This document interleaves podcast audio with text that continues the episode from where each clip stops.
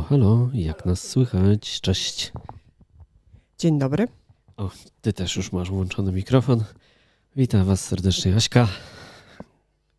I Konrad. Cześć, witamy. Fajnie, że jesteście. tak Witamy, witamy, witamy. E, mam nadzieję, że e, jeszcze dotrą, dotrą kolejne osoby. Powoli się rozkręcamy. Witamy Was na kolejnym live poświęconym japońskiej kulturze. Dzisiaj mówimy o zen w japońskiej kulturze. Tak, i poopowiadamy sobie pokrótce taki rys historyczny, czyli w ogóle co to jest ten zen, skąd on się wziął. E, no i czym się różni od innych e, podobnych e, nurtów, które w Azji występują. Co takiego japońskiego jest w zen, jak on się przejawia w kulturze, w architekturze. Dobrze mówię? Tak, chociaż, chociaż oczywiście to nie jest tak, że, że, że będziemy omawiali tutaj encyklopedycznie to hasło. Postaramy się e, troszeczkę je oswoić, bo tak jak się e, pewnie domyślacie, mm, Zen e, funkcjonuje w, w naszej świadomości nie tylko właśnie jako, jako, jako nurt związany z buddyzmem, ale też szerzej. I ja od razu może zacznę od tego, co e, Wam się kojarzy z e, Zen. Czy możesz przełączyć mi? To za, zanim Ty powiesz, jakie są wyniki naszej krótkiej ankiety internetowej i z czym Zen się kojarzy ludziom na co dzień, to ja się jeszcze przywitam tradycyjnie ze wszystkimi, którzy do nas wpadli i też z nami się witają, więc cześć Mikołaj, Edyta, cześć Cześć e, spamerze z Indii, którego już zablokowaliśmy. Cześć Magdalena, Karolina, cześć Kasia, cześć Anna, cześć druga Karolina i cześć Mikołaj. Tak, Mikołaj pyta się, czy będzie czas na zadawanie pytań. Oczywiście, że tak. Od razu ci wyświetlę planszę. Oczywiście można pytać na czacie. Ja tego czata cały czas będę obserwował. Zazwyczaj te nasze live'y tak wyglądają, że Aśka tutaj e, dużo e, mówi, bo jest przygotowana, obkuta, e, jeżeli chodzi o tematykę a ja ogarniam tematy tutaj kamerowo, dźwiękowo, e, interaktywne, więc również patrzę cały czas na ten czat i jeśli jakieś pytania będziecie mieć, na przykład Aleksandra pisze, że, że jej zen kojarzy się z kijem, no to mam nadzieję, że jakoś się rozwinie myśl, bo nie wiem, co to znaczy, że zen kojarzy się z kijem. E, no i jak będą te pytania, czy na YouTubie, czy na Facebooku, e, to czy na Twitchu, bo tam też jesteśmy, to ja to wszystko będę zbierał i będę tutaj e, te pytania do studia przekazywał. No a jak widzicie tutaj też na dole e, jest telefon 510 486 024. Czasami działa, czasami nie działa. Mam nadzieję, że dzisiaj działa. Jak macie ochotę, to możecie przetestować, powiedzieć nam cześć i powiedzieć, co to dla Was jest Zen i e, dlaczego Zen się w ogóle interesujecie. Dobra, e, wracamy do studia. Halo WUS. Halo, halo. Poproszę e, monitor. A, czekaj, ja jeszcze muszę ci przełączyć monitor. Dobra. Momencik, daj mi dosłownie 3 sekundy. Ja tutaj przygotowałam dla Was takie trochę e, śmieszne e, taką małą mi, mini prezentację, ale prezentacja stwierdziłam, że będzie dużo ciekawsza, bo e, ponieważ Facebook wyłączył ostatnio możliwość robienia takiej ankiety, na którą wszyscy klikali, głosowali, nie wiem, może za duży ruch gen, generowaliśmy tymi ankietami, to stwierdziłam, że takie przewijanie komentarzy na, e, na wydarzeniu, bo na wydarzeniu zadałam pytanie, z czym kojarzy Wam się Zen, no to będzie trochę nudne. No i z czym nam się kojarzy ten zen? Poproszę. O. Przede wszystkim pojawiały się takie hasła jak spokój. E, spokojowi towarzyszyła równowaga, opanowanie. E, niektórym zen kojarzy się z trudną i godną podziwu praktyką siedzenia bez ruchu i to, to już jest rzeczywiście coś, co, co ogólnie kojarzymy z Japonią. Mikołaj napisał, że z fasolką zen się kojarzy. 哼哼哼哼 E, oprócz tego pojawiło się przepiękne takie sformułowanie umysł w harmonii z naturą. Bardzo, bardzo to do mnie trafia. Ale właśnie takich żartobliwych rzeczy też, też się trochę pojawiło, bo na przykład z tego co pamiętam Przemek powiedział, że jemu się kojarzy z nowymi procesorami AMD. I ja aż słuchajcie, nie wytrzymałam. Nie wytrzymałam i sprawdziłam sobie, no bo na procesorach się za bardzo nie znam, nie rozeznaję się, ale sprawdziłam sobie, co to jest ten procesor AMD i możesz Konrad tutaj po, e, cyknąć. Nie robimy oczywiście żadnej reklamy, chodzi tylko o to, żebyśmy zobaczyli, że rzeczywiście jest Ryzen e, z pięknym e, Enzo na okładce, może się rzeczywiście to jak najbardziej kojarzyć. Ale to już zamykam, bo ja, to ja taka tutaj, ciekawostka. Ja tutaj też mam na bluzie, nie wiem czy widzicie, nie widzicie, bo zasłaniam mikrofonem, ale też mam, ale o tym troszeczkę później powiem. O tym trochę później, później opowiemy. E, ok, to w takim razie mm, ja może e, jednak troszeczkę takiej, do takiej wiedzy, e, wiedzy bardzo, bardzo ogólnej bym chciała jeszcze nawiązać, ale zanim do tego przejdziemy, zanim sprawdzimy, czym naprawdę, co oznacza to słowo zen, to jeszcze chciałam zobaczyć, co, słuchajcie, podpowiada nam na ten temat Google. E, I zrobiłam taką, e, po prostu wpisałam hasło Zen w, e, w przeglądarce, przełączyłam na Google Graphics i zobaczmy, co tam się pojawiło. Krzysztof jeszcze narys- nic nie napisał, ale narysował, że ze spokiem mu się kojarzy. Zobaczcie, co, jakie mamy wyniki. Zen, oczywiście słowo po polsku, po angielsku, po japońsku tak samo. I takie skojarzenia właśnie to e, bardzo często jakieś ogrody, e, właśnie medytacja, spokój, kamienie, e, ta wieża z kamieni. Bardzo często się pojawia symbol Enso, będziemy o tym mówić. Imbir się pojawia, czyli takie klimaty natury. Też troszeczkę się pojawia takiego, można powiedzieć, klimatów spa, czyli jakieś właśnie kosmetyki do do masażu, to, to co nam tam się kojarzy z taką bardzo ekskluzywną, że tak powiem,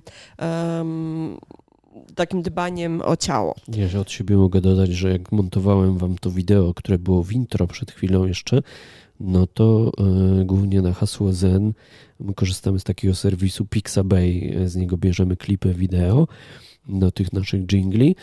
No i tam głównie była natura, były kwiaty lotosu, były właśnie elementy ogrodów zen japońskich z, ze ścieżkami kamiennymi, z tymi formacjami kamiennymi, o których też Aśka trochę opowie. E, no i była oczywiście medytacja zen. Mhm. I o tym też sobie powiemy.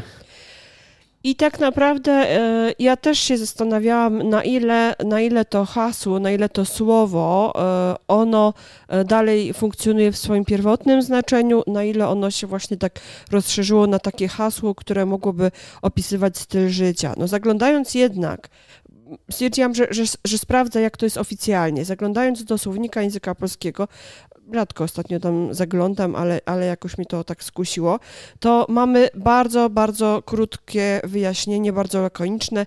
Japońska odmiana buddyzmu. I to y, jakby nie do końca mnie usatysfakcjonowało. Zajrzałam potem, może y, stwierdziłam, że poszukam dalej.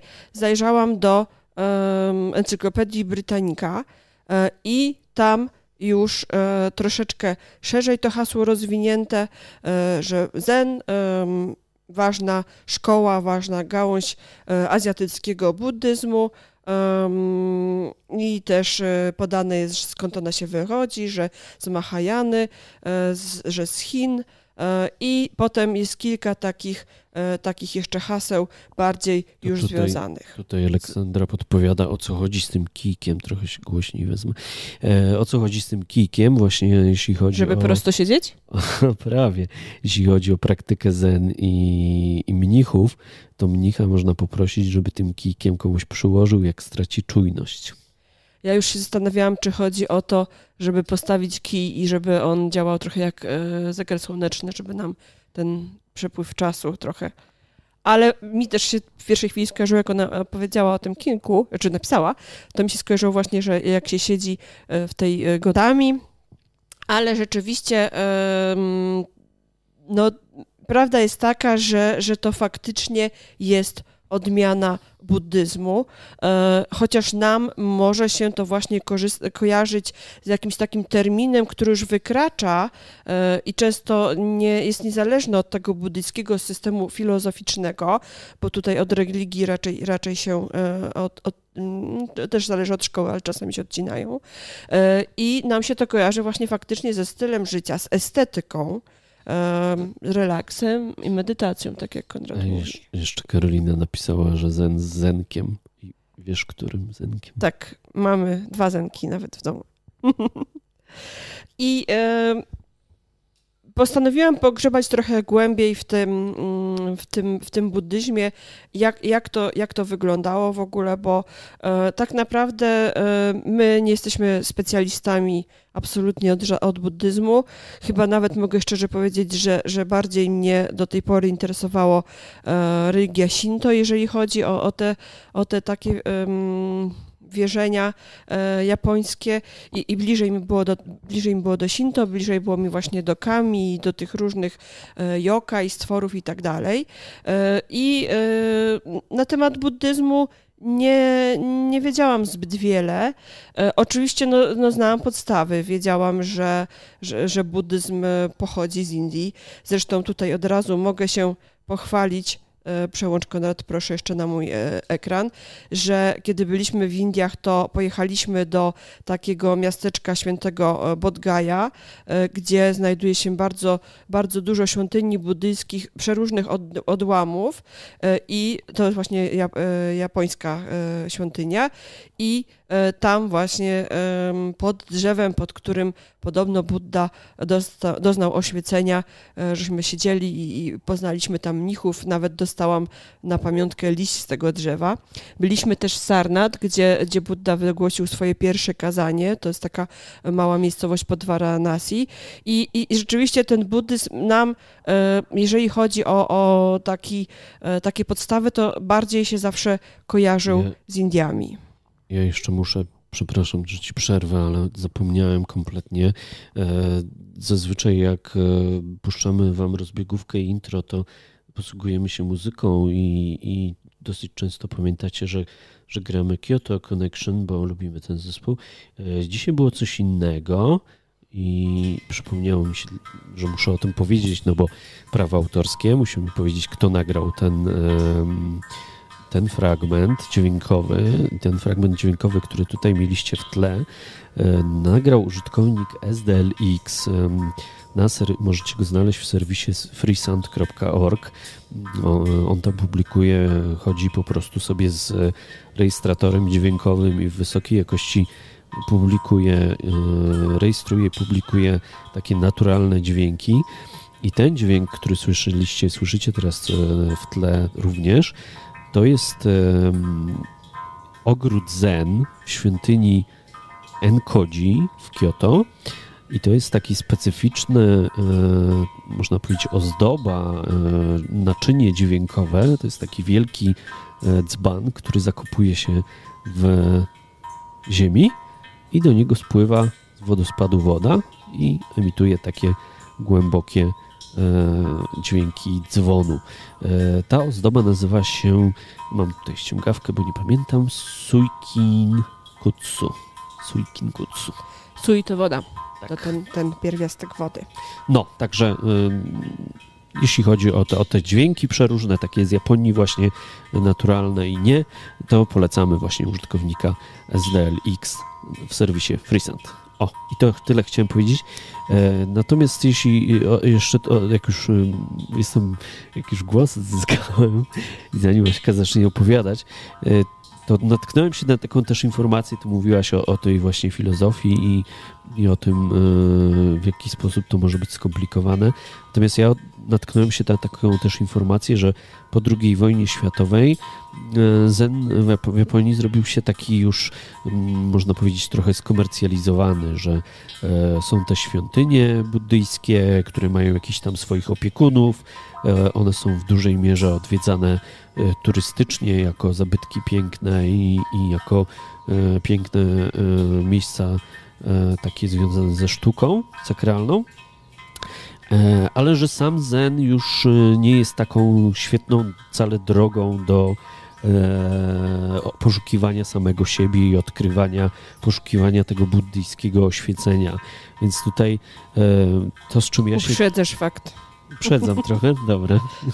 Jak zwykle nie, nie, czytałem scenariusza, albo czytałem go od środka. A tym razem zrobiłam połowy. go dwa dni do przodu. E, tak, e, natomiast e, to, co, to, do czego dążę i to, co chciałem powiedzieć, to, że wątki, które stały się popularne poprzez zen, takie jak właśnie oświecenie, poznawanie samego siebie, obserwowanie czy uważność, prawda? Teraz bardzo popularny termin e, e, mindfulness. To jest e, coś, co może już działa w dużej mierze w oderwaniu od zen, ale zostało przez zen zainspirowane i jak najbardziej ludzie właśnie skłaniają się ku poznawaniu samych siebie i myślę, że to jest wielka zasługa tego nurtu, nie wiem nawet czy powiedzieć sakralnego, czy bardziej filozoficznego. Dobra, oddaję głos Dobrze, to ja już straciłam, e, że tak powiem, nadzieję, że odzyskam ten mikrofon i, zastanawiam się, czy to Konrad tak się czuje za, e, za każdym razem, kiedy ja, e, kiedy ja nadaję. Dokładnie tak, dokładnie tak. E... Ci jeszcze poprzerywam, bo tu widzę, że w międzyczasie się komentarz pojawił. Ewa napisała, że poleca, jeżeli chodzi o Zen i poznanie tego, czym Zen jest, książkę Marii Monety Malewskiej Książka nazywa się Zen, zamiatając skały, czesząc mech. Piękny tytuł i bardzo do mnie trafia. I to od razu sobie wyobrażam e, nasz spacer po Jakuśmie, bo dokładnie tam tak, tak, tak po, poczynaliśmy sobie, że, że przeczysywaliśmy mech i, i, e, i właściwie gołymi stopami momentami wycieraliśmy te kamienie i to było E, i to było bardzo, bardzo fajne i bliskie natury i, i wydaje mi się, że to właśnie było tak bardzo w japońskim stylu zen. Ale zanim przejdziemy do, do japońskiego stylu, stylu zen, ja w ogóle bym właśnie chciała jeszcze troszeczkę nawiązać do tego, e, skąd w ogóle buddyzm się wziął w Japonii. E, I nie trafił on bezpośrednio z Indii um, tak naprawdę to trafił do nas, do nas, trafił do Japonii, e, a z Japonii do nas poniekąd, e, trafił z Chin e, i to tam tak naprawdę można powiedzieć, że historycznie powstał buddyzm zen. I o ile e, w ogóle buddyzm w Japonii się um, pojawił częściowo właśnie dopiero w XII wieku, potem w XVII, no to wydaje mi się, że chyba trochę trzeba wspomnieć o, o tym, co się, co się działo wcześniej. Chińczycy pierwsze kontakty z, w ogóle z buddyzmem, tym, tym z Indii, mieli już na początku naszej ery, czyli na, na, na początku I wieku, e, ale, ale długo e, to było tak, że e, oni jakby nie, nie, Chińczycy nie otrzymywali prawa do, do tego, żeby zostać mnichami, żeby wstępować do klasztorów, żeby, żeby jakoś to samodzielnie, że tak powiem, praktykować. I, i tak naprawdę to dopiero stało się kilkaset, kilka, kilka wieków e, później. E, I e, można powiedzieć, że mm, takim jakby właśnie ich wynalazkiem, czyli tym, co, co poniekąd miało jakby tą doktrynę, te, te nauki, które, które zbliżone, zbliżone są do tego, co, co właśnie kojarzymy z buddyzmem zen, tak naprawdę to pojawiło się, czy skrystalizowało się w czwartym Wieku. E, oni wtedy właśnie już mogli, e, mogli stać mnichami, mogli nauczać e, doktryny i, i ta doktryna na początku była bardzo podobna do, tych, do, do tego, co, co pisano w, w, tych, co było napisane w tych sutrach Buddy, zwłaszcza w, z tego, co doczytam, w sutrze z, z Lanki. I, I tam właśnie były takie jakby podwaliny, podwaliny tego, E, tego zen. I e, można powiedzieć, a właściwie tak źródła, e, różne teksty wskazują, bo właśnie szukałam tego na różnych stronach, w różnych artykułach, że dopiero mm, w VI-VII wieku w Chinach skrystalizowało się taka, mm, taki odłam, taka szkoła, którą nazwali Cian, bo to jest stonem do góry, Cian. I był to skrót od Cianna, co w chińskiej transliteracji z sanskrytu było odpowiednikiem słowa dhyana, czyli medytacja. I no wtedy. I, i, tu ci się wetnę, bo widzę, że mm, dostało mi się od Justyny, jeżeli chodzi o ten mindfulness, że mindfulness się wcale nie wziął z mm, zen, tylko że przyszedł od e, Vipassany, czyli można powiedzieć nauki, która jest starsza, no ale mm, mimo wszystko można powiedzieć, że to e, wszystkie te praktyki buddyjskie miały wspólne korzenie, prawda, właśnie indyjskie. I jednocześnie Zen tutaj stawia bardzo i myślę, że nawet dla laików jest rozpoznawalny jako taka e, właśnie gałąź buddyzmu, która stawia właśnie na tą medytację, stąd sama nazwa I Zen. I odnajdywanie siebie, odnajdywanej prawdy. To prawda. I to, co ty właśnie powiedziałeś, mm, ma duży sens, bo um, o ile właśnie w Chinach przez te kilka wieków byli kolejni mistrzowie, um, kolejni, oni to nazywali. Um, że to byli e, patriarchowie buddyzmu e, i to e, właśnie cały czas byli, e, byli e, patriarchowie z Indii. E, I słuchajcie, 28, 28 patriarcha buddyzmu indyjskiego w Chinach jako pierwszy został uznany za jednocześnie tego właśnie przedstawiciela czy patriarchę buddyzmu Cian, czyli tego domyśle Zen. I tak naprawdę właśnie ten, ten początek, ten jakby pierwszy twórca, czy może pi pierwsza ważna persona, która um, jakieś tam podwaliny po, pod rozwój buddyzmu e, Cian e, właśnie przyszła od, od tego patriarchy. On się nazywał E, Bodhidharma, e, co po japońsku będzie Bodai Daruma, bo Daruma to jest Dharma przecież. I słuchajcie, e, według legendy on był właśnie tym, tym patriarchą, patriarchą, chociaż mm, poddaje się trochę wątpliwość jego istnienie, ale w tekstach się pojawia.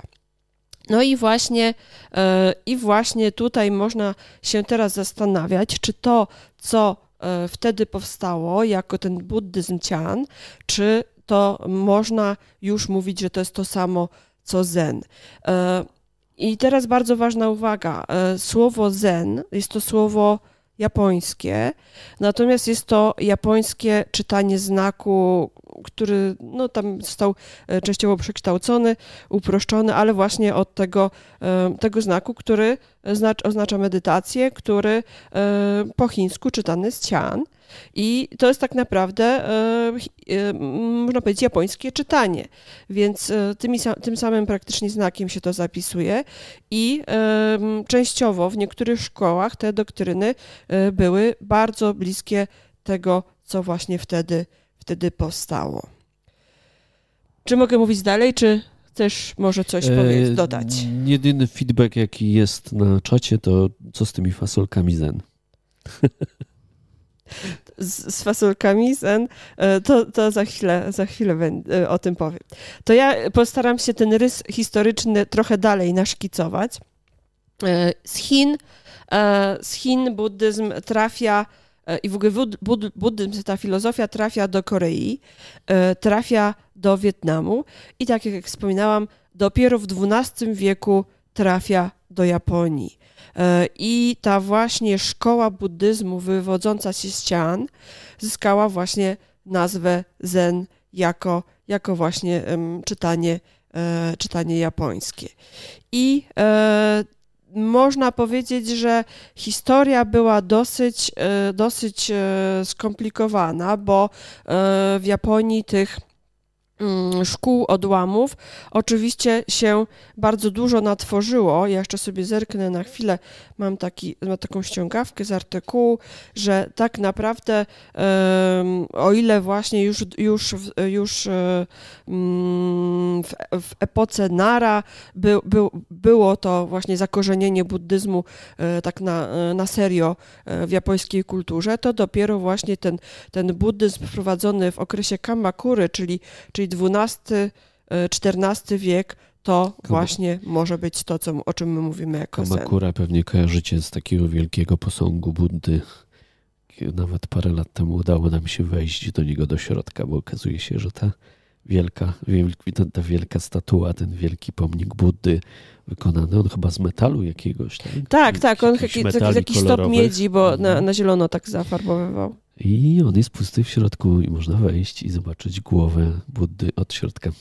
Tak, można wejść do środka Buddy. Ale faktycznie jest to historycznie właśnie najstarszy ośrodek w Japonii buddyjski i też jeżeli będziecie w Kamakurze, to warto zwiedzić tam tę świętą górę, na której właśnie znajduje się e, również posąg, ale też jak się wchodzi po schodkach wyżej, wyżej, wyżej, to można dotrzeć do buddyjskiej świątyni. A to nie pomieszało ci się z Enosimą po drugiej stronie Kamakury? Nie, no to nad, nad Buddą chyba, żeśmy szli na górę, prawda? Nie. Nie. Dobra, to może mi się pomyśleć. Zupełnie po drugiej stronie, po drugiej stronie zatoki. Ale to jest ten sam ośrodek, prawda? Bo to te, te centra buddyjskie były tak w takich raczej podmiejskich, e, gdzieś tam e, podmiejskich e, miejscowościach, podmiejskich, te, na podmiejskich terenach były usytuowane i nie bezpośrednio w mieście, tylko właśnie na łonie natury i to dodaje im też bardzo dużo takiego uroku i dodaje też dużo e, fajnego e, klimatu, e, właśnie takiego spokoju i powiązania tego zen z siłami, z siłami natury. Dobrze. To jak mówimy o tej Kamatkurze, to i ty mówisz, że tam powstał pierwszy ośrodek, on został założony przez takiego mnicha, który nazywał się Nonin i właśnie założył pierwszą szkołę, która nazywana była Daruma. E, ale ja chciałam wspomnieć o kimś innym jeszcze, bo pewnie kojarzycie takiego mnicha japońskiego, który nazywał się Eisai i e, jego wędrówkę do Chin. On właśnie e, wywędrował do Chin, żeby tam 20 bodajże lat, potem jeszcze raz pojechał studiować buddyzm. Dlaczego o nim wspominam? Mówiliśmy o tym między innymi przy okazji herbaty, bo to właśnie on, on przywiózł do Japonii dwie bardzo rzeczy. Wiedzę taką, która umożliwiła mu otworzenie pierwszego lokalnego japońskiego oddziału szkoły Lindi E, oraz e, i, i z tego Lindi e, powstał, powstała szkoła Rinzai, bo to w japońskiej, znowu mamy tutaj przegłos, udźwięcznienie, ale on przywiózł też do Japonii zieloną herbatę. Dlatego jest to jedna z moich ulubionych postaci w ogóle w całej historii Japonii. Czyli mnich Eisai, który przywiózł Lindi, E, podstawy szkoły Rinzai, jednej z największej do dzisiaj e, szkół, chociaż przez niektórych nazywanych sektami e, buddyzmu i przywiózł też zieloną herbatę. E, I jeszcze tutaj też trzeba wspomnieć, że drugim takim podróżującym e, mnichem był Dogen e, i on mniej więcej, mniej więcej, w, tych samych, mniej więcej w tych samych czasach też wybrał się do Japonii, ale on z kolei studiował w trochę innej, innym odłamie już wtedy chińskiego buddyzmu i po powrocie przy, przywiózł wiedzę i to on jakby zrobił e, japońską filę, e, filię szkoły Caodong i ta szkoła nazywa się Soto. Jakaś mucha nam tu lata, chyba już wiosna, zaraz będziemy mieć koto, koto, koto, kotopalipsę. Tak? Ja nikogo nic nie widziałam. O czym ty mówisz? Widziałem na podglądzie, że mucha lata. E, a przy okazji Anna, mówi, Anna napisała, że w Kamakurze jest świątynia Kanon, tam na tej górce. Mm. I, a z kolei Justyna prostuje, że te, te ośrodki zen, które były poza miastami, to jest Soto, a w Kyoto wewnątrz miasta są świątynie Rinzai. Tak, to prawda. E, bo w ogóle, mm, i to już musimy, to już troszeczkę później, XIV-XVI wiek, czyli e, okres e, Muromaci, E, wtedy wykrystalizowały się z kolei takie właśnie bardzo istotne dla późniejszej jakby e, organizacji całego buddyzmu zen e, ośrodki. I one się skupiły wokół pięciu świątyń. I najpierw to było pięć świątyń właśnie Kamakury i tu sobie ściągnę zerkę na ściągawkę, to były Kencho-ji, Engaku-ji, Jufuku-ji, Jochi-ji, Jochi, przepraszam, Jo Ciji e, i Yomyoji. E, natomiast e, kolejne pięć ośrodków, i to, i to oni to nazywali, że to jest system pięciu gór, system Godzan. Kolejne pięć ośrodków powstały w Kyoto i były to takie, takie świątynie. Tenryuji, byliśmy tam, przepiękny kompleks, Shokokuji, Keninji, Tofuku, Ji, to też, też dosyć słynna, i Manjuji. E, ale oprócz tego właśnie, ponieważ mówi się, że Japonia to jest miasto tysiąca świątyń, no to tam będziemy mieli całą masę też innych, innych świątyń. E, tu się znowu wetnę e, tam w tych materiałach, właśnie w wydarzeniu, jak Aśka wam zadawała pytania przed live'em i i dyskutowaliśmy sobie na temat tego, z czym się kojarzy Zen, to też widziałem, że wkleiłaś chyba dzisiaj nawet taki link do e, muzyki relaksacyjnej, muzyki medytacyjnej. A nie, to parę dni temu Okej, okay, parę dni temu. Nie, na w każdym razie jest taki, jest taki link do YouTube'a, gdzie e, można sobie czy poćwiczyć techniki właśnie e, takie uważności, czy wręcz techniki medytacyjne, jeżeli macie ochotę E, spróbować, jak to jest i e, pooglądać sobie również te ogrody zen, bo ogrody zen są przepięknie utrzymane, japońskie i to jest właśnie kwintesencja tego odłamu japońskiego, że Japończycy wzięli sobie medytację jako taką główną cechę,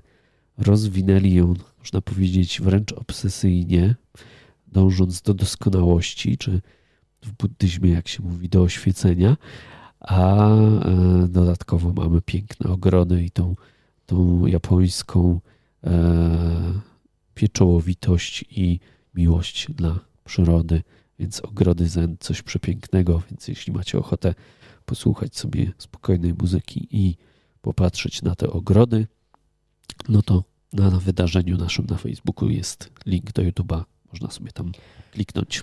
Kilka świątyń i ogrodów za chwilę, za chwilę pokażemy i to właśnie będą mm, świątynie, ogrody e, tych, tych teraz największych, naj, naj, najbardziej rozbudowanych szkół, czyli właśnie Soto, Rinzai i jeszcze jest właśnie jedna szkoła Obaku. E, ta, ta szkoła powstała dopiero w XVII wieku i jest dosyć specyficzna, bo jak już przyszedł buddyzm, ten, e, ten cian czy zen do, do Japonii, no to oczywiście w Chinach on tam też się rozwijał.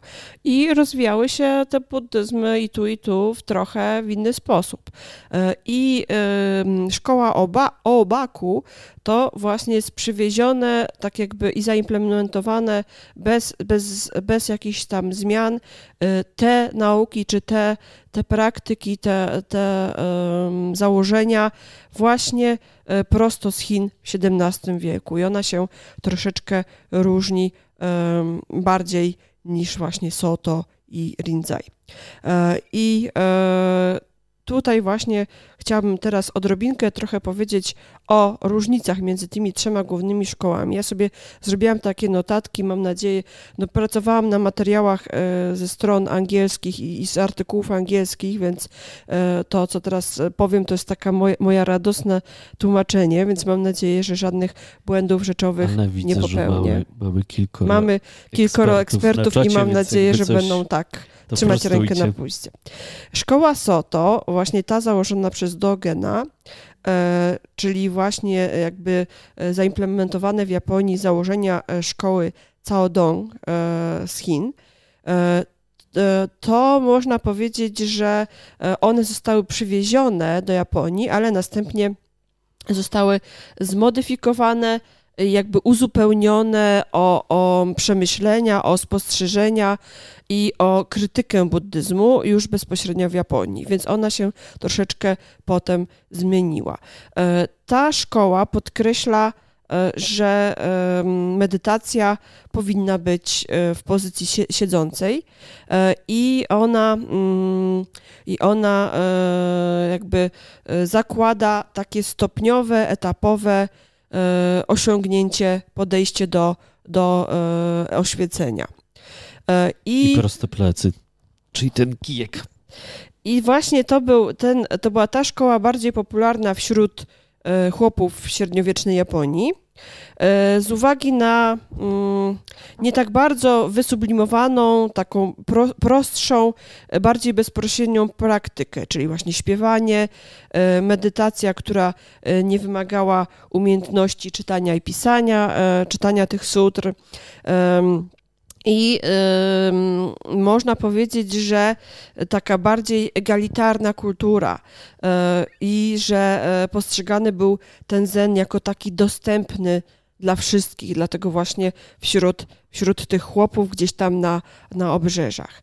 E, I e, świątynie szkoły, szkoły odłamu Soto w Japonii za chwilę Wam kilka ich pokażę. Główna świątynia, czy właściwie dwie główne świątynie to Soji w Tsurumi e, w Yokohamie i Eiheiji Fuku. Już w momencie, ja sobie przełączę się teraz na stronę, mm, w ogóle e, autentyczną stronę Soto Zen, czy tam Soto Zen, możesz Konrad pokazać. E, I na tej stronie możemy właśnie poczytać trochę o historii różnych odłamów, e, o, o świątyniach, o praktykach e, i można też zobaczyć właśnie e, różne świątynie, które e, zostały zbudowane, powstały w, w nurcie, w nurcie e, właśnie Soto. I tutaj mamy różne e, takie szczególiki, mm, przepiękna, e, przepiękne zdjęcia. Można naprawdę się wiele o tych świątyniach dowiedzieć.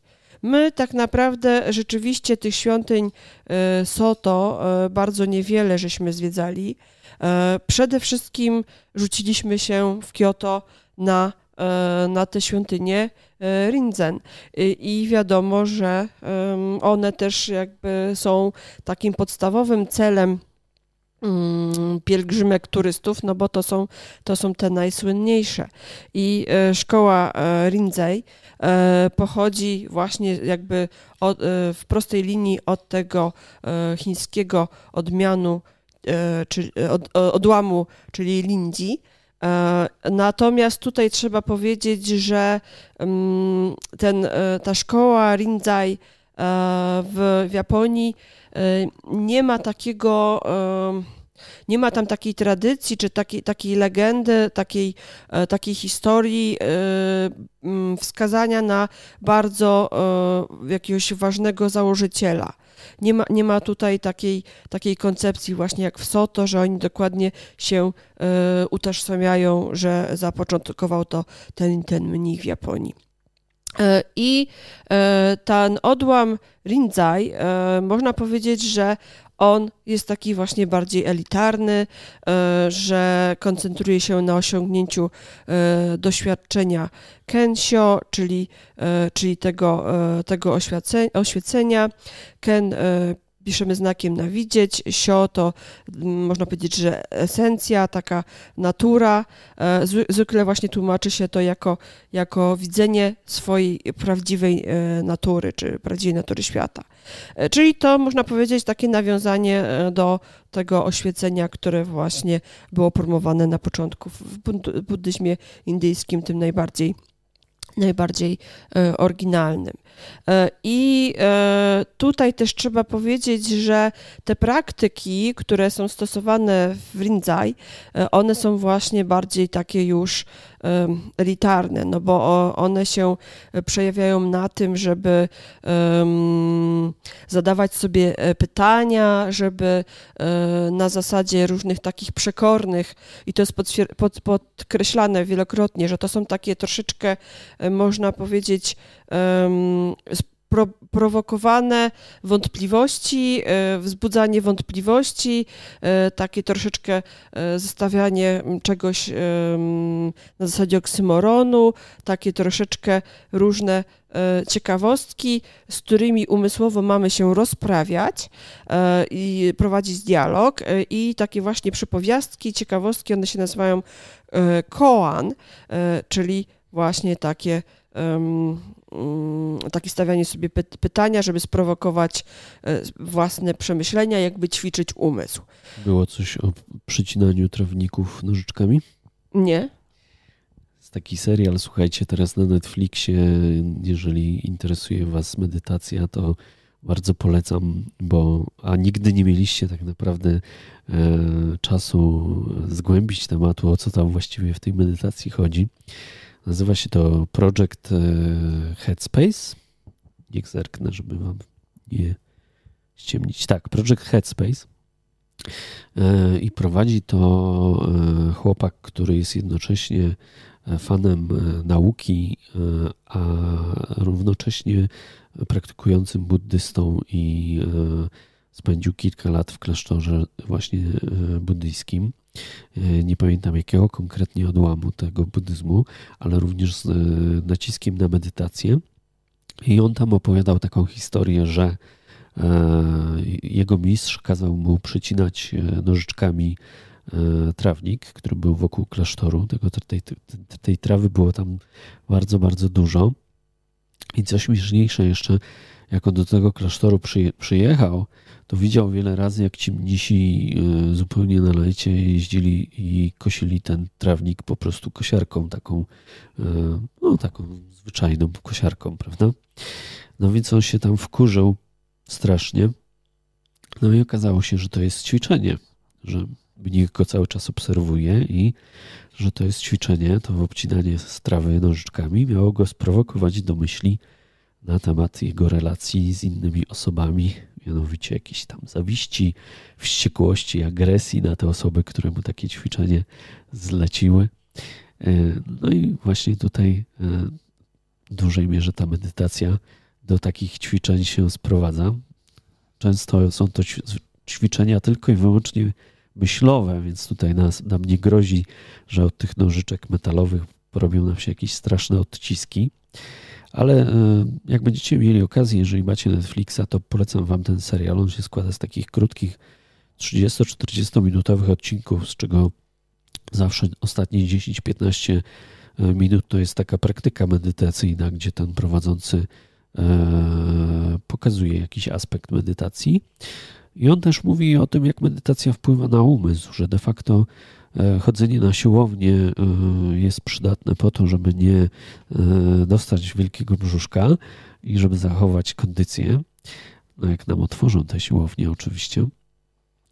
Natomiast medytacja jest takim treningiem umysłu i pewne aspekty właśnie zwracania uwagi, uważności i zatrzymywanie się w tych myślach swoich, bo medytacja się do tego sprowadza, żeby obserwować samego siebie, o czym myślimy i zastanawiać się, czy te myśli nam gdzieś nie galopują i nie odlatują bezsensownie i czy sami się nie nakręcamy w jakichś naszych myślach i działaniach. Ale ma to podłoże całkiem naukowe, bo właśnie ten e, prowadzący tłumaczy, że mamy coś takiego przecież jak neuroplastyczność. W momencie, kiedy e, ćwiczymy umysłowo i e, staramy się jakoś tak postawić obok nas, żebyśmy obserwowali to, jakie mamy nawyki, jakie myśli nas nachodzą, no to kształtujemy w mózgu, można powiedzieć, nowe mięśnie. W cudzysłowie oczywiście nie ma tam żadnych mięśni, ale kształtują nam się nowe połączenia nerwowe i dzięki temu w całkiem zaskakujących sytuacjach możemy być lepiej umysłowo przygotowani, bo podobno i dzięki tej medytacji, właśnie temu takiemu łapaniu się na różnych schematach działania właśnie i obserwowaniu tego, jak, na, jak nasz umysł funkcjonuje, bo e, zwiększa nam się i kreatywność, i zdolność do rozwiązywania problemów. Można sobie poradzić w ten sposób ze stresem, depresjami. Także nie wiem jak wy, ale mnie to zachęciło i jest to całkiem zen. U mnie na depresję najlepiej działają podróże. I... A, i właśnie, podróże i siłownie jeszcze zamknięte, a e, medytować można sobie e, w zaciszu własnej sypialni. I taka medytacja nieortodoksyjna to można nawet na materacu, słuchajcie, o ile właśnie te plecy są wyprostowane, jeżeli możemy bez trudu sobie oddychać spokojnie, to wcale nie trzeba siadać w e, pozycji takiej kwiatu lotosu, prawda, żeby ten tę medytację sobie poćwiczyć tak zupełnie po amatorsku. Pięknie to powiedziałeś. E, a o czym ja mówiłam wcześniej? O świątyniach. Tak o świątyniach. E, I, I właśnie w tych różnych szkołach e, trochę, trochę różnie e, to, to medytacja też wygląda, bo czasami jest to medytacja twarzą do, do, do pozostałych mnichów, czy tam do pozostałych ludzi, a czasami wręcz odwrotnie, jest to medytacja buzią do ściany, tak żeby nas nic, nic nie, roz, nie rozpraszało. E, ja jeszcze tutaj chciała troszeczkę powiedzieć, taką jedną... A są też spacery medytacyjne są, z tego, co są, czytałem tak, w są, twoich mhm. notatkach. Są spacery medytacyjne, można na różne, na różne sposoby kontemplować e, i szukać sobie tego oświecenia. Podobno jest to, tak, skanowanie, Aleksandra napisała, medytacja skanowania ciała należąco. Właśnie tam również w tym serialu jeden z odcinków to jest właśnie skanowanie, bo o ile bólu nie da się za pomocą medytacji odciąć i wyleczyć, o tyle e, medytacja proponuje zrozumienie bólu. Jeżeli ktoś cierpi na przykład na jakieś chroniczne bóle i nie może non-stop faszerować się opiatami, tak jak doktor House, no to e, może się okazać, że nasz, sama nasza percepcja bólu może się zupełnie zmienić, jeżeli zaczniemy właśnie medytować pod tym kątem. Także naprawdę niesamowite, słuchajcie, rzeczy.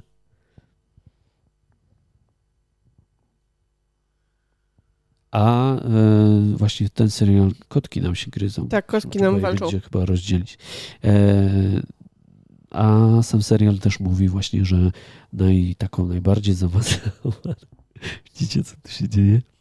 E, najbardziej taką zaawansowaną techniką medytacyjną jest po prostu medytowanie w życiu codziennym, czyli właśnie taki posiadanie takiego programu w mózgu, że cokolwiek robimy, czy jesteśmy w pracy, czy rozmawiamy ze znajomymi, to jesteśmy w stanie w pewnym momencie jakby wcisnąć pauzę na magnetofonie i, i wejść w ten taki tryb zastanowienia się, czy to, co się robi, jest słuszne i czy w ogóle ma sens, czy, czy, czy nie należałoby się gdzieś tam zatrzymać, zreflektować i, i poprowadzić gdzieś dyskusję w inną stronę. Kota nie widać. Źle skadrowaliśmy kamerę. E, mamy dwa koty. Jeden prezentuje totalnie postawę zen.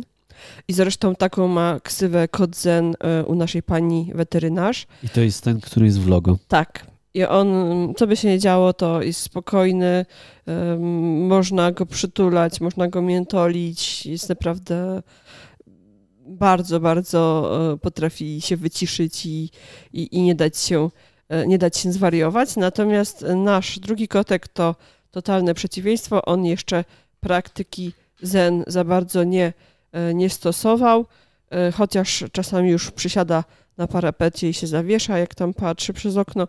Mam nadzieję, że trochę dorośnie i będzie trochę spokojniejszy, bo czasami palma mu odbija. Więc taki kotozen mam nadzieję, że, że zastosujemy. Mm, dobrze. Dobrze, że firanek nie mamy, tyle wam powiem, słuchajcie. Konrad tu takie bardzo, e, bardzo nastrojowe już tutaj myśli e, A tam nastrojowe podał. O, o serialu wam mówiłem i Ludka też napisała w komentarzach, że oglądała kilka odcinków i że serial super, także Project Headspace. Ja jeszcze chyba sobie. nie oglądałam. Czasami tak oglądamy zupełnie dwie, różne rzeczy na, w dwóch pokojach, więc ja jeszcze, jeszcze tego nie widziałam, więc dzięki w ogóle za polecenie. Wrócę jednak do tego, co, o czym chciałam mówić, czyli trochę o, o podróżowaniu. Chciałam Wam pokazać właśnie kilka tych najładniejszych, najładniejszych uznanych za, za naj, najsłynniejsze, najładniejsze e, świątyni e, w Kyoto, czyli właśnie tych w, w, według e, doktryny Rinzai. E, I tu jeszcze warto nawiązać do tego, co wcześniej mówiłam, że ponieważ i tak jak tutaj było wspomniane, te, te świątynie znajdowały się w mieście. Um, praktykowano je z trochę taką jakby um, wymaganiem większej, większego wykształcenia. Trzeba było umieć czytać, trzeba było umieć czytać e, chińskie znaki. Mm, trzeba e, było właśnie być na tyle wygimnastykowanym e, intelektualnie, żeby rozwiązywać te koany. E, I to spowodowało, że, że Rinzai jakby stał się... wcinkę, ale tam na czacie się dzieją dziwne rzeczy. Wszyscy Alutkę dopytują aplikację do medytacji. Dawaj, dawaj Alutka. Ja kojarzę Kolm, że jest taka aplikacja Kolm, ale ona jest płatna. Ja też to, e, kojarzę kilka tych bezpłatnych tam na tym kolmie wypróbowałam sobie, ale, ale, ale tam potem już. Dobra. I to, to wszystko sprawiło, i to i jeszcze, jeszcze taka zbieżność, że mm, wtedy, kiedy Rinzai e, się rozwijał, on jakby mm, zyskiwał na znaczeniu w tym samym czasie, co e, rozwijała się militaryzacja Japonii. E, I jak poczytacie troszeczkę o buddyzmie, to może się okazać, że właśnie w pewnym momencie e, buddyzm i ta jego struktura, ośrodki, które były bardzo silne, one tak jakby troszeczkę pracowały na rzecz cesarza, czy na jakichś tam feudalnych e, panów, których tam, którym prowadzili właśnie jakąś księgowość albo... Anna, Anna się mhm. dopytuje, czy będzie coś o symbolice. Tak, będzie troszeczkę. E, natomiast właśnie e, można też doczytać to, że w pewnym momencie też właśnie zaczęły wspierać tak jakby mm, e, te takie różne militarne aspekty Japonii, te szkoły. I to spowodowało, że mimo, że jakby w tym buddyzmie zen e, odłamu Rinzai nie było takiego jakby tego, tej, tej ikony, tego założyciela, ale mimo wszystko e, ta szkoła, można powiedzieć, że została tak jakby, przyjęła się być rozumiana jako taki samurajski zen.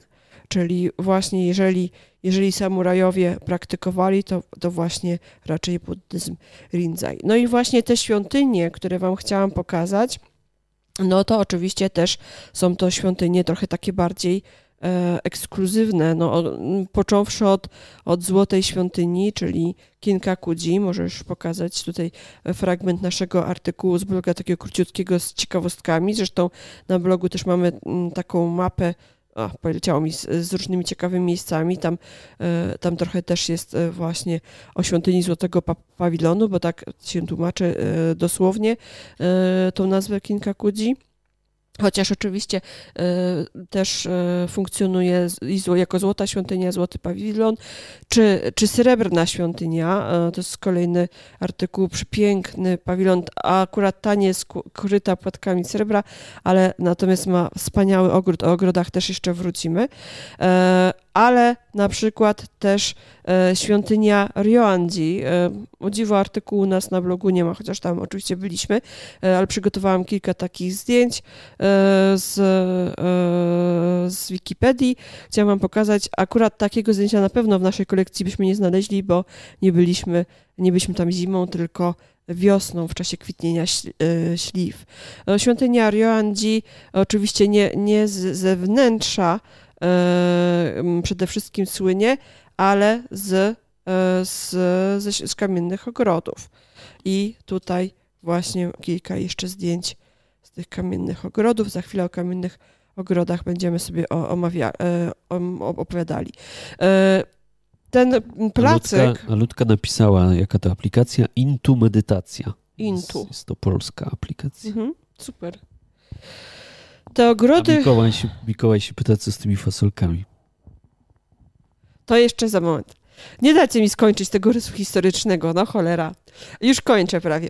E, te ogrody kamienne oczywiście są, są, małe, ale to nie znaczy, że przy tych świątyniach nie ma większych ogrodów. Przy świątyni Ryoanji, tej kamiennej, jest e, przepiękna trasa spacerowa e, od różnych takich miejsc, od parczki, jakieś, jakieś świątyn, świątynki, malutkie kapliczki dookoła między innymi wielkiego jeziora i jest naprawdę naprawdę piękna. E, my tam właśnie byliśmy w czasie e, kwitnienia tych śliw, ale można też tam oglądać lotosy. Jeżeli mi Konrad na chwilę przełączysz, to przepiękny widok na to wielkie jezioro przy świątyni Ryandzi z lotos, lotosami. I jesienią oczywiście też. E, kolejną taką słynną świątynią, którą się zalicza do tych świątyń w duchu Rinzai, no to będzie świątynia Tenryuji, i ona naprawdę jest fantastyczna. E, już tak, mm, też tak może troszeczkę skromniejsza niż, niż to, co, co widzieliśmy w świątyni Złotego Pawilonu, ale i tak robi ogromne wrażenie. Tam też oczywiście piękne, piękne ogrody i e, też e, o kamieniach za chwilę będziemy sobie opowiadali. I ostatnia świątynia, też z pięknym ogrodem kamiennym, świątynia świątynia e, Saiho, e, ona też ma taki malutki malutki ogródek. W ogóle zachęcam Was do tego, żebyście e, oprócz tych takich największych hiciorów, które są mm, mm, takimi oczywiście, oczywiście must w Kyoto, czyli Złota Świątynia, Srebrna e, Ryoanji, no wszyscy jeszcze uderzają do Kiyomizudery i na ogół do Sumiyoshi albo do, nie przepraszam, Sumiyoshi to, to, to pomyliłam nazwę, miałam na myśli Mm, trochę inną świątynię, akurat Sumiości znajduje się pod Osaką, ale też, też, też w pobliżu. W każdym razie, jeżeli chodzi o te, o te świątynie, które są najsłynniejsze, no to one są troszeczkę porozrzucane e, po, po Kyoto, ale gdybyście się wybierali na, pół, na północ, to właśnie tam są ogromne, trochę mniej słynne właśnie te kompleksy tych świątyń buddyjskich, gdzie można po prostu z jednej świątyni do drugiej iść takimi labiryntami i naprawdę e, wspaniałe. Tam są i ogrody i one są e, znacznie mniej słynne, a mniej ludzi tam e, znajdziemy i będzie przyjemnie. Tak, śliwe umę śliwe umę, a nawet morele japońskie, gdybyśmy chcieli być e, ultra ortodoksyjni. E, no dobrze. E, to może jeszcze powiedzmy cokolwiek, chociaż ta szkoła jest mała i, i, znacznie mniej o niej wiadomo, troszeczkę o tej szkole, czy tam sekcie Obaku, mm, to ta sekta, przepraszam, szkoła, nie lubię słowa sekta, która dotarła do Japonii z Chin w XVII wieku, kiedy właśnie już pewne zmiany e, w tym chińskim e, buddyzmie zaszły. I główną świątynią jest Mampuku, Mampuku-ji w Kyoto. Już wam momencik pokażę. My tam niestety nie byliśmy jeszcze, ale momencik, musi mi się załadować strona. Ok. O, bardzo piękna, piękna świątynia E, taka troszeczkę w innym klimacie, bardziej taka surowsza, więcej złota, no to to złoto może nam się kojarzyć e, z Chinami. Ale co jeszcze chciałam powiedzieć, że e, jeżeli właśnie byśmy chcieli znaleźć jakieś, jakieś różnice między, między tą szkołą Obaku w stosunku do pozostałych tych największych szkół buddyzmu Zen, no to trzeba powiedzieć, że e, tutaj razem z tymi mnichami w tym XVII wieku przyszły do Japonii też takie różne, różne sztuki e, i między innymi właśnie przybyli utalentowani chińscy kaligrafiści, którzy, którzy uczyli właśnie tej, tej e, kaligrafii. Zresztą chyba jeden, jeden z założycieli też, też był kaligrafem. Oni też um, uczyli takich innych sztuk, e, próbowali właśnie te, te chińskie jakby pierwiastki, czy właśnie w architekturze, czy, czy praktyki, tak zwane praktyki pisania duchów, e, to właśnie e, jakby przybyło wtedy razem z tymi założeniami tej jakby zmodyfikowanej szkoły Lin Jichan z Chin i, i, i, za, i zostało jakby um, zasadzone w Japonii. E, I jeszcze może taka ciekawostka, skąd, e, skąd ta nazwa obaku. Obaku to jest po prostu e, japońskie czytanie góry, z której góry w Chinach. E, ja nie pamiętam dokładnie, jak się, ta, jak się to chińskie czytanie e, tej góry, jak ono brzmi, ale to było właśnie znowu e, japońska wersja chińskiego słowa góry, przy której mieszkał ten założyciel tej szkoły. No dobrze, mówiliśmy, nawiązywaliśmy już parę razy do tej estetyki i, i do tej, do tej symboli, symboliki. Um, troszeczkę żeśmy powiedzieli, że właśnie są, um, są te różne sposoby praktykowania buddyzmu zen, e, czy właśnie przez te pełne paradoksów pytania i przypowieści, czyli te koany, ale też można powiedzieć, że te koany zostały jakby zaimplementowane do, e, do sztuki, bo przecież te krótkie formy haiku, pełne takich e, pytań, pełne takich myśli zarzuconych, jakiś, jakiegoś tematu takiego ledwo dotkniętego, to właśnie te haiku to jak najbardziej one się e, troszeczkę w, w, wpisują właśnie w te, w te zagwozdki, w te, w te pytania, te, te koan.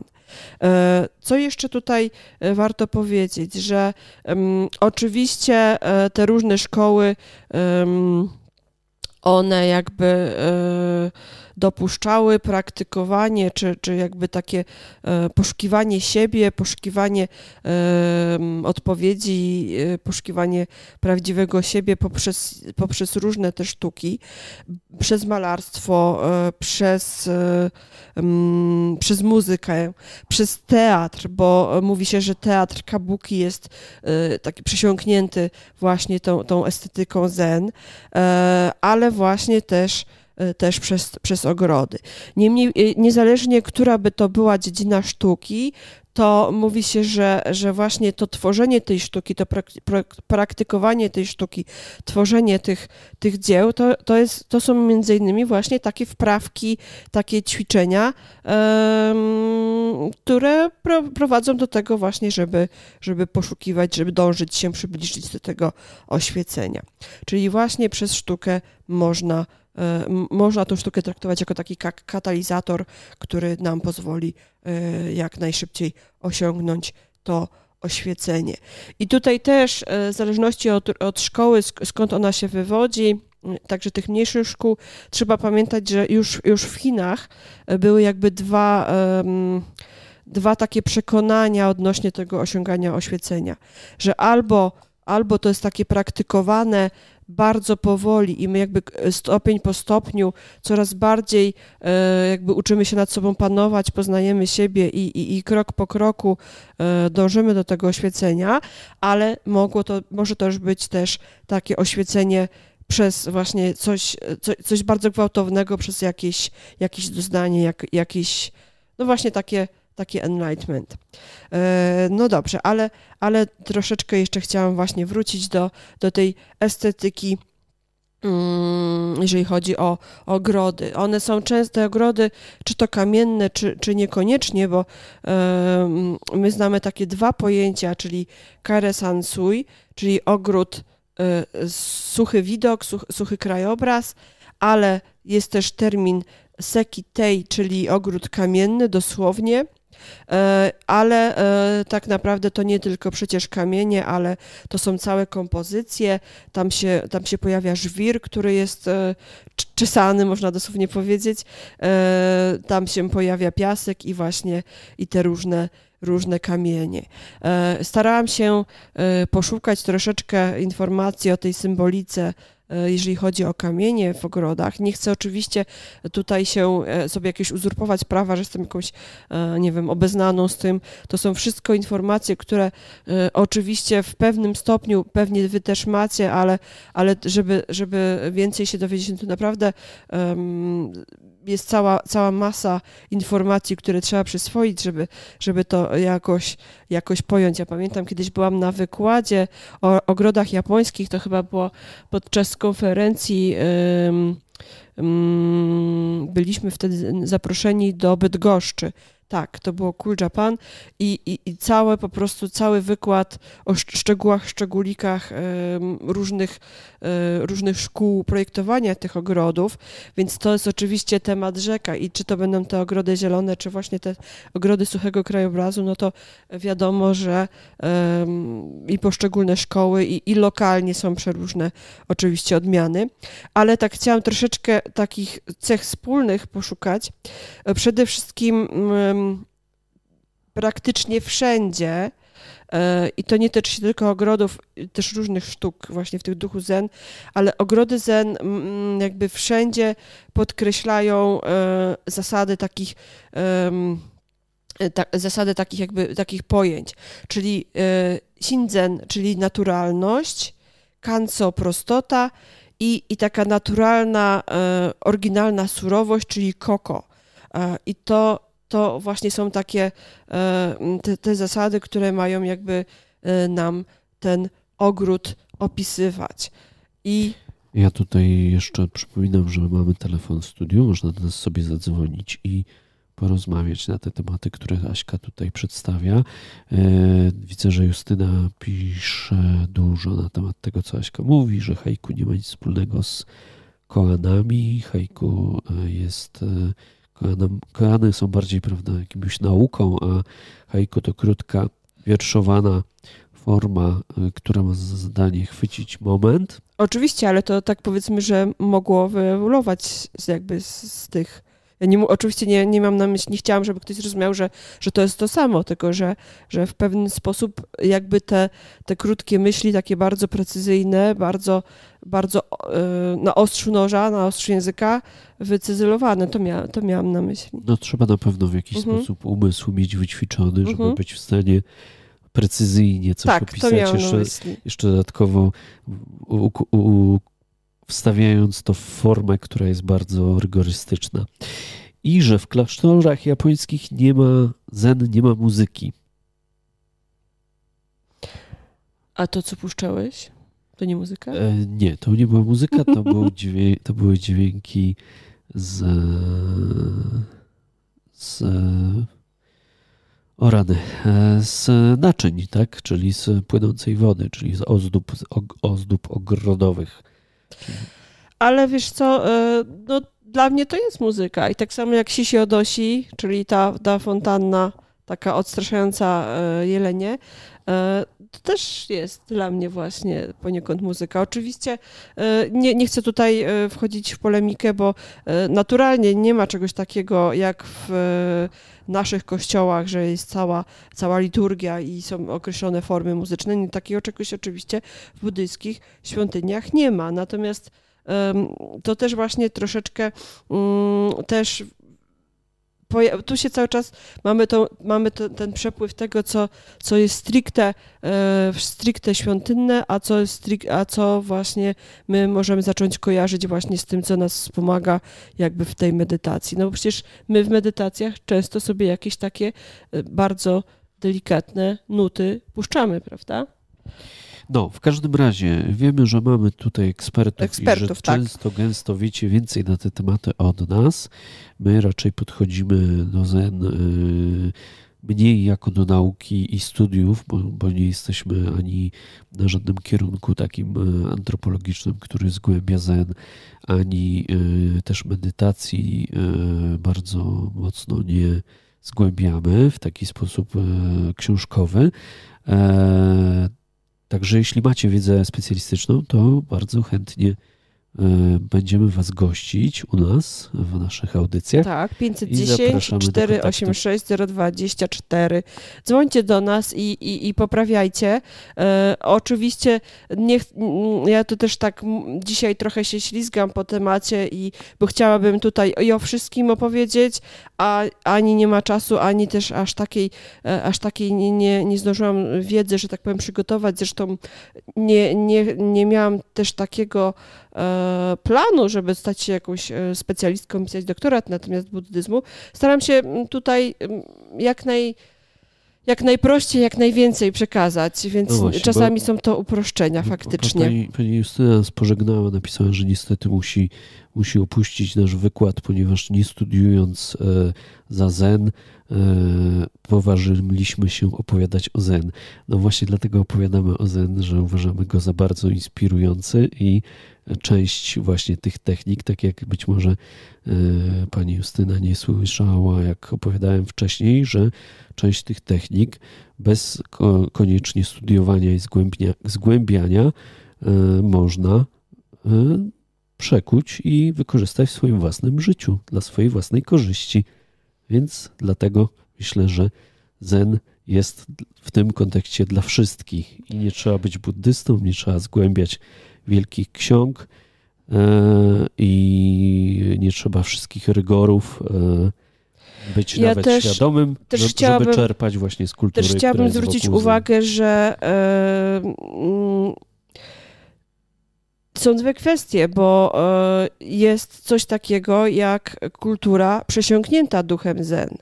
I to właśnie, co wspominałam o haiku czy o teatrze kabuki, to ja nie twierdzę przecież, że e, w świątyni odbywają się przedstawienia, czy, czy, czy nie wiem, e, czy właśnie deklamacje haiku e, podczas modlitwy. Tutaj opowiadam, opowiadam o tym, że jest to, są to sztuki, które są przesiąknięte tym duchem. No przecież Zen powstawał, tak jak mówiliśmy w Japonii, tworzył się od XII wieku do, no, mówiliśmy o okresie Nara, e, Marumaci e, i to przecież e, różnie postępowało z różną prędkością i w różny sposób wpływało na lokalną kulturę i w różny sposób można powiedzieć, że te sztuki są przesiąknięte duchem zen, ale to nie znaczy, że one są e, praktyką e, mnichów przebywających w, w mm, w, w, tych świątyniach. No, nie, nie, nie łapmy się za słowa, i, ale też nie bądźmy aż takimi ortodoksami, bo nie do końca, e, nie do końca o tym mówimy. Mówimy o zen w kulturze japońskiej, a nie o tym, jakie dokładnie są doktryny w jednym, a nie konkretnym e, zakonie. Zen jest na tyle skomplikowane, że nie opowiemy o tym, w jaki sposób zgłębić zen w godzinę. Dokładnie, a poza tym e, nie wiem, nie jest to wykład, że tak powiem, akademicki. Zawsze traktowaliśmy te nasze opowieści jako dla Was pewną inspirację do dalszych poszukiwań. E, nikt klasówki nie będzie tutaj z tego pisał, nie będziemy na Teamsach robić testów. A może ktoś by chciał test z wiedzy o tym, gdzie byliśmy, co zwiedziliśmy? Chodzi o to, żeby opowiedzieć między innymi na to, jak właśnie Zen na japońską kulturę i także na zachodnią no dobra, Japonią. Wydaje się, że, wydaje się, że pani Justyna do nas nie zadzwoni i nie, nie będzie chciała z nami jednak porozmawiać na temat swoich doświadczeń z Zen. Ale jeżeli ktoś z Was by chciał, to, to zachęcamy, bo telefon jest otwarty, czat jest dostępny i bardzo chętnie sobie z Wami porozmawiamy. W końcu ta forma live jest dlatego właśnie na żywo. Już nie nagrywamy podcastów, tylko, tylko spotykamy się z Wami na żywo, żebyśmy mogli rozmawiać wraz z Wami. Dobra, jedziemy dalej. Jedziemy dalej. Ogrody. Czy Ty wiesz, e, co reprezentują pionowe kamienie w ogrodzie kamiennym? Drzewa. Dobrze. A... Przeczytałem twój scenariusz. E, mój scenariusz, a ja sobie robiłam notatki z różnych książek. E, a płaskie kamienie, pamiętasz, co reprezentują? E, płaskie to chyba otoczaki są, więc one symbolizują dno rwącej rzeki. Wodę. Mhm. Auk, a łukowe kamienie przedstawiają ogień. To nie wiem dlaczego. No tak, tak taka sobie. Symbolika, taka prawda? symbolika. I mam, przygotowałam tutaj, momencik już otwieram zdjęć z kilka z ogrodów japońskich. Możesz, możesz pokazać. Ok. Tutaj kadry ze świątyni, e, jeszcze raz ze, e, ze srebrnej świątyni, ale teraz już możemy zobaczyć w pełnej krasie te formacje, e, które tworzą przepiękny ogród kamienny, który ją tworzy. Ja zawsze mówiłam, że e, świątynia Srebrnego Pawilonu w moim przekonaniu ma o wiele bardziej piękny i, i taki trafiający w moją estetykę ten ogród kamienny niż Joandzi, które oczywiście jest najsłynniejsze i wszyscy tam pielgrzymują, ale ale jakoś taki bardziej połączony z naturą, bardziej do mnie trafia ten ogród świątyni Złotego, Srebrnego Pawilonu. Tutaj właśnie Rioandzi i mamy e, przepiękny, wyczesany żwir, różne, różne formacje symulujące różne, e, różne elementy. A to już jest Dai, e, dai Toku, Dai Tokuji, tak? O, też widać aż ten nurt, prawda? Widać fale prawie. No i takie już troszeczkę inne ogrody. Um. O, tu jeszcze taki bardziej klasyczny. Te kępienie oczywiście można kontemplować. Nieraz widziałam właśnie, jak ktoś sobie gdzieś siadał i się po prostu w nie wpatrywał i wcale nie mówię o mnichach. A za chwilę będzie zdjęcie takiego bardziej już nowoczesnego e, podejścia do ogrodu. I piękna szachownica. To Fukuci. Mnie zawsze fascynowały w tych ogrodach te obramo... O, tutaj to świetnie...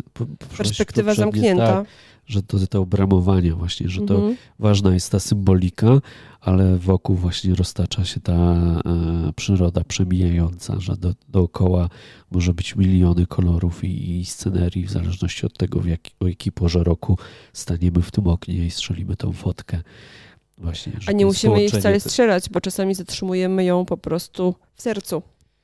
Tak, także połączenie i symbolizmu i, i tego właśnie takiego obramowania tej całej nasz, nas otaczającego wszechświata.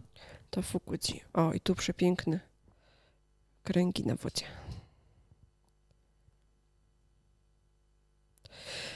Tych ogrodów jest całe mnóstwo, e, więc nie, proszę Was, żebyście się nie ograniczali właśnie tylko do tych, e, do tych najsłynniejszych, najbardziej znanych, e, najbardziej głośnych nazw świątyń. Oczywiście to też w duży sposób jest ograniczone czasem, który możecie poświęcić na zwiedzanie. Natomiast kiedyś, kiedyś robiliśmy taką prezentację, właśnie na, na konferencji w Bydgoszczy, chyba to była na tej samej konferencji, co, co ta prezentacja Piękna o ogrodach, e, mieliśmy taką, mm, taką prezentację, gdzie próbowaliśmy tłumaczyć, że, e, że te takie obiegowe opinie, takie trochę żartobliwe, prześmiewcze, że, a, że ktoś tam widział dwie, trzy świątynie, to już nie ma co iść, bo wszystkie są takie same, e, że absolutnie nie ma zastosowania. Po pierwsze, w różnych krajach, czyli są przeróżne świątynie i właśnie tego mieliśmy bardzo, bardzo dosłowny przykład, kiedy byliśmy mm, właśnie w, w Bodgai w Indiach, gdzie w tym miasteczku zbudowanym specjalnie dla buddystów e, przez, e, to było miasto Dalai Lamy chyba założone przez niego. Były świątynie buddyjskie z przeróżnych krajów, z Butanu, z Wietnamu, z, z Indii, z Japonii, e, ze Sri Lanki, z Singapuru. One były tak przeróżnych stylach budowane, że naprawdę można sobie uświadomić, że jednak ta architektura lokalna jest bardzo różna. I, i tak samo właśnie e, uważam, jeżeli chodzi o ogrody, że, że to nie jest tak, że, że widzieliśmy jeden kamienny ogród i, i to jest wszystko, bo naprawdę mnie wielokrotnie zaskakiwały. Zaskakiwały e, zwłaszcza te najprostsze, bo są też takie malutkie miniaturki ogrodów kamiennych. Słuchajcie, jest pytanie o klasztory buddyjskie dostępne dla obcokrajowców. Tutaj e, Jola napisała, że może polecić w Kameoce klasztor.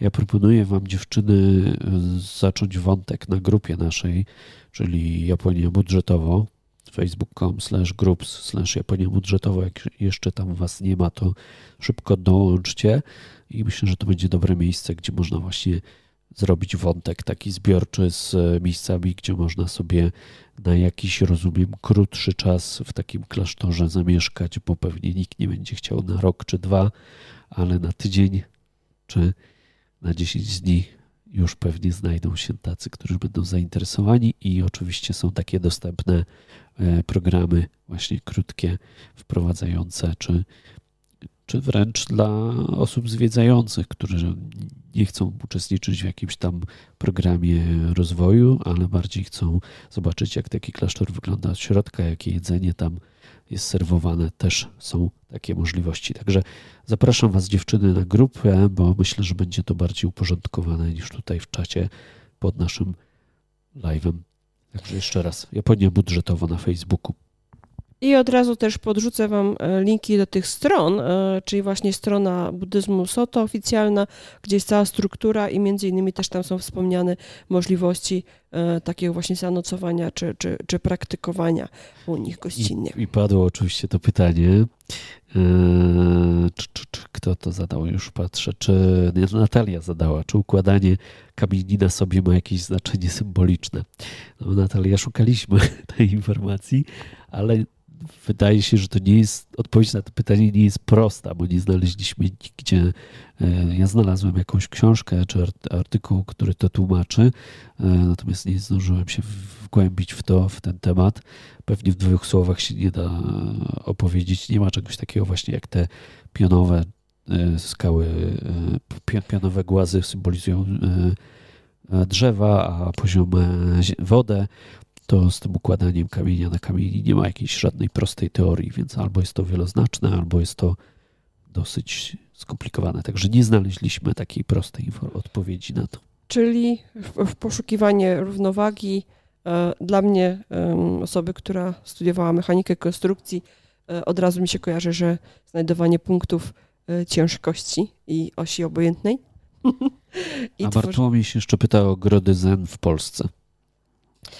E, są ogrody japońskie w Polsce, natomiast czy to są ogrody zen e, stricte, e, wydaje mi się, że, że, że nie do końca. Może one mają elementy właśnie tych, bo na przykład jakaś, jakiś żwirowy ogród. Natomiast te, które ja, których ja, ja, które ja znalazłam, one można powiedzieć, że są, e, że pewne zasady im przyświecają mm, tego właśnie budowania w duchu zen, ale mm, nie, nie są to na pewno e, ogrody buddyjskie przy świątyniach. To są albo właśnie ktoś, e, ktoś zbudował e, mm, sobie taki ogród, bo marzył o takim i, dodatkowo jest e, pawilon herbaciany, w którym mogą się jakieś imprezy odbywać, albo właśnie ogród we Wrocławiu przy, przy ogrodzie botanicznym. Natomiast czy można o nich powiedzieć, czy to są ogrody zen, skoro one nie są przy świątyni, która praktykuje buddyzm drogi zen, no to wydaje mi się, że, że nie. Natomiast, tak jak powiedziałam, są tam elementy, które, które są opisane tymi różnymi regułami i które ewidentnie są w, e, w duchu estetyki zen. I takich ogrodów w Polsce jest kilka, chyba w Py, Pyż, Pyż, jest, nigdy nie mogę wspomnieć tej, tej nazwy, Pyża, Pyżowice, Pyża, Pyżowice, tak. Pyżowice, tak, jest przepiękny, przepiękny ogród. E, jest też bardzo ładny ogród zaraz blisko e, granicy polsko słowackiej chyba, e, albo polsko-czeskiej, gdzieś tam, gdzieś tam przy tej potrójnej granicy. E, poszukam takich informacji i, e, i, i, i pod, podrzucę Wam te ogrody. Natomiast, tak jak ja mówię, nie są to ogrody przyświątynne, zatem tutaj na pewno niektórzy mieliby obiekcje, żeby je nazwać ogrodami zen, natomiast zdecydowanie można powiedzieć, że mają tam elementy w duchu estetyki zen. Jola jeszcze podpowiada, że dobra klasyczna pozycja o zen, żeby sobie poczytać, to trzy filary zen. E, jeżeli jesteśmy przy estetyce zen, no to zdecydowanie nie wolno zapomnieć o takim, można powiedzieć, graficznym symbolu, e, czyli o enso. Enso e, to jest mm, wielokrotnie widziałam takie sformułowanie, że jest to symbol buddyzmu zen i dokładnie to słowo oznacza krąg e, i on symbolizuje absolut, oświecenie, siłę, wszechświat i pustkę. i można, można to w ogóle, ten symbol ogólnie momentami traktować jako taki symbol mm, estetyki, która nam się kojarzy z Japonią, symbol japońskiej estetyki, ponieważ um, często te symbole są kaligrafowane e, i, e, i, i są właśnie utożsamione, e, utożsamione właśnie z Japonią. I mówi się, jeżeli chodzi o tą kaligrafię, że tylko taka osoba, która jest jakby duchowo, mm, duchowo odnaleziona, kompletna, że ona może dopiero po takim właśnie oświeceniu, po, tym przygotowaniu narysować prawdziwe ENSO. E, I że, e, że rysowanie właśnie tego ENSO, tą jedną linią tego okręgu może być właśnie przykładem tych ćwiczeń duchowych. I ja Wam teraz pokażę trochę tej kaligrafii klasycznej. O, jeżeli wpiszemy ENSO sobie w Google Graphics, to mamy całą masę właśnie tych okręgów. I one e, powinny być jednym, jednym pociągnięciem namalowane.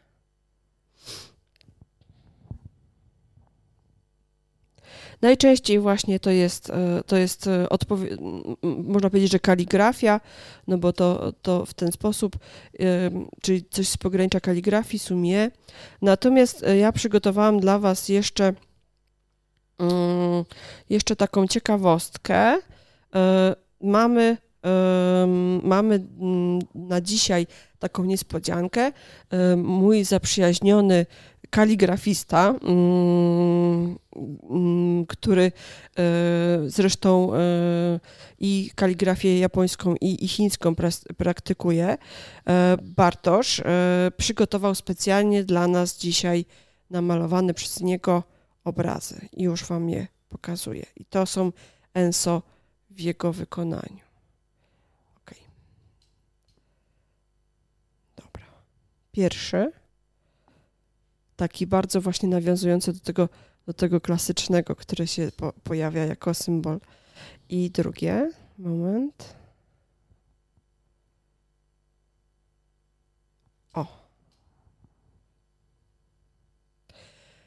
Bartosz jeszcze, jeszcze jedną niespodziankę dla nas zrobił, bo wykaligrafował dla nas um, po pierwsze znak po japońsku, znak na zen i tak on wygląda. Zobaczcie. A po drugie wykaligrafował nam jeszcze jedną sutrę. Moment. O. I tutaj przepiękna przepiękna kaligrafia.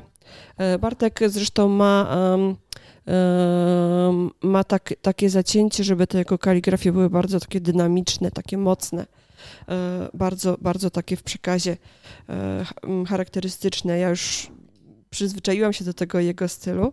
Natomiast gdyby, gdyby ktoś się zastanawiał, co to za sutra, to ona oznacza, ten napis oznacza forma jest pustką forma jest pustką, sutry serca.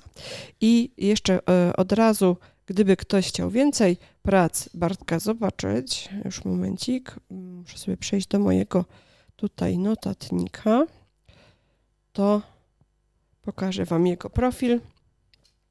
Bartek W. Calligraphy i o właśnie to jest ta, ta Link, nasza sutra. Linka, linka dodamy tak. oczywiście. I jego jego piękne kaligrafie z różnych okazji. Między innymi można właśnie tam zobaczyć e, kanji roku, które kaligrafował, ale naprawdę fantastyczne, fantastyczne rzeczy. Więc Bartek, dzięki za to, za to nasze e, specjalne ENSO z okazji tego live'u. Bardzo Ci dziękujemy za to, że poświęciłeś czas i, i dla nas um, poćwiczyłeś w duchu zen kaligrafię. E, Bartek mi jeszcze jedną ciekawostkę e, podsunął, a mianowicie mm, podsunął mi taki, um, jakby to powiedzieć, myślę, że to też wielu takich wiele osób, które właśnie ortodoksyjnie podchodzą do buddyzmu, mogłoby troszeczkę wzburzyć, ale można zobaczyć, że coraz częściej to Enso jest także przedstawiane w sposób trochę bardziej nowoczesny. I tutaj właśnie mamy taki profil na Instagramie Enzo Gallery e, e, i możemy zobaczyć, że e, Enzo już nie jest kaligrafowane, ale po prostu malowane pędzlem i naprawdę tutaj te prace robią niesamowite o, nie jestem zalogowana, przepraszam, niesamowite wrażenie i możecie zobaczyć, że ktoś po prostu na swój sposób praktykował właśnie to, to e, dążenie do doskonałości, do, do odnalezienia siebie zupełnie w, inny, w innej formie niż to, co nam się właśnie kojarzy, jeżeli chodzi o ten symbol buddyzmu wykaligrafowany taki prosty w formie. Zresztą to ENSO, e, tak jak na początku pokazywaliśmy, to był też symbol na, e, na tym e, procesorze. I tutaj jeszcze na koniec mam taką niespodziankę. Mm, medytacja zen w domu, bo Konrad trochę opowiadał o tym właśnie, jak odnajdywać siebie, jak, jak, jak poznawać siebie, jak skanować siebie. Natomiast ja znalazłam taką ciekawą, ciekawą informację. Świątynia buddyjska Taizo In e, w Kyoto dzieli się kilkoma technikami medytacji zazen, które można samodzielnie przepraktykować i, i, i wyćwiczyć w domu. E, poproszę, żebyś przełączył na mój komputer jeszcze raz. O właśnie.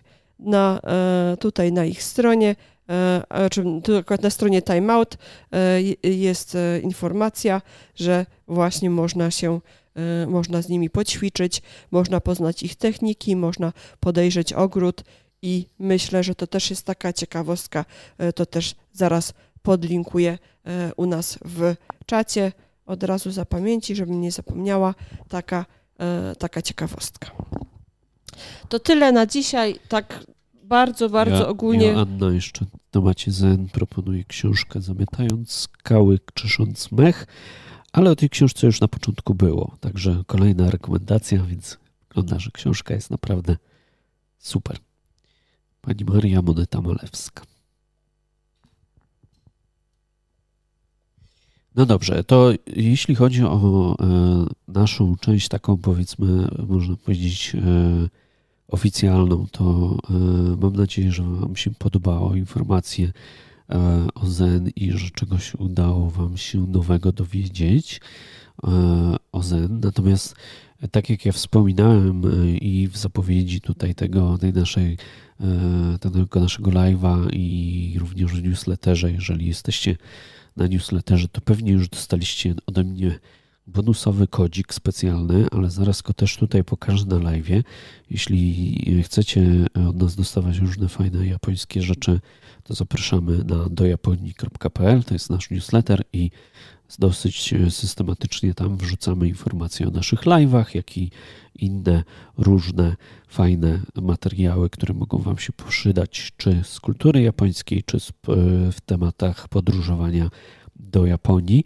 Tomasz pyta, czy live będzie dostępny. Oczywiście, że tak, będzie dostępny i na Twitchu, ale tam chyba tylko 14 dni, ale też e, bez limitów na Facebooku i na YouTubie. Natomiast, tak jak wspominałem właśnie w opisie tego naszego e, dzisiejszego live'a, dzisiejszego live'a robimy z partnerem, bo jest nowa całkiem firma, powstała na koniec e, zeszłego roku w Polsce, ale z ambicjami jak najbardziej międzynarodowymi, e, która też e, nazywała się Zen i, i logotyp mam tutaj właśnie na bluzie, wam pokazywałem na początku live'a, że również jest to Enzo, e, więc firma, jej filozofia działania właśnie jest w charakterze Zen, w związku z czym no, jest tam również prostota, jest, jest takie, można powiedzieć, spełnienie oczekiwania, jest dużo inteligentnych rozwiązań i jest, jest po prostu fajna aplikacja bankowa, o której trochę Wam chciałem opowiedzieć. Widać, że zaprojektowana również tak bardzo minimalistycznie w tym duchu zen. Natomiast obiecałem kod, już tutaj przełączam. Mamy yy, włączony teraz laptop Aśki. Ja muszę się przełączyć na odtwarzacz i pokażę Wam yy, kod, który mamy dla Was przygotowany.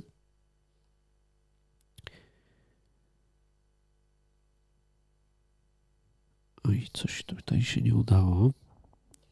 W ogóle to ja tą aplikację bardzo polubiłam od samego początku. To jest e, aplikacja świetna, która e, świetnie sprawdzi się e, nie tylko po prostu do operacji bankowych, ale przede wszystkim w podróży. Konrad za chwilę będzie mówił o tych wszystkich e, ciekawostkach, które ona e, mm, mm, w sobie zawiera. Natomiast e, już widzimy, że będzie to aplikacja zdecydowanie przydatna dla osób, które podróżują do Japonii i do Azji i zaraz o tym opowiemy.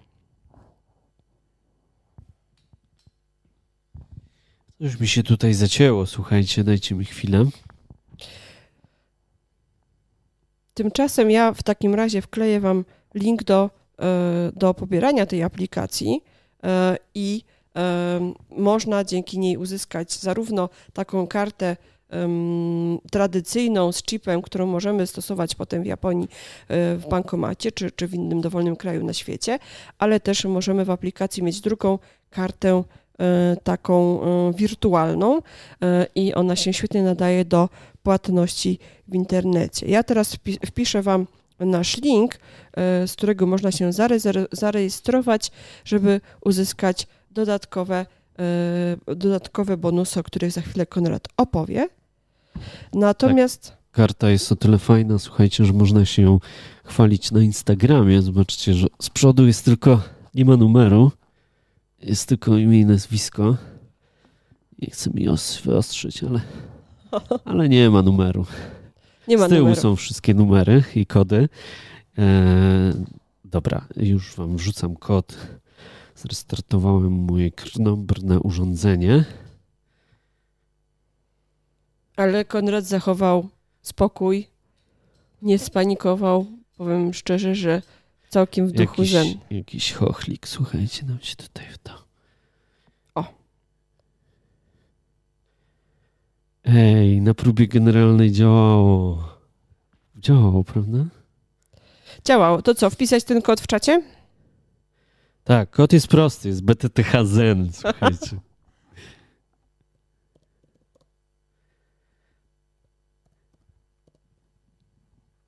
I zaraz pokażę Wam, jak ta aplikacja w ogóle działa. Ja z niej korzystałem przez ostatni tydzień.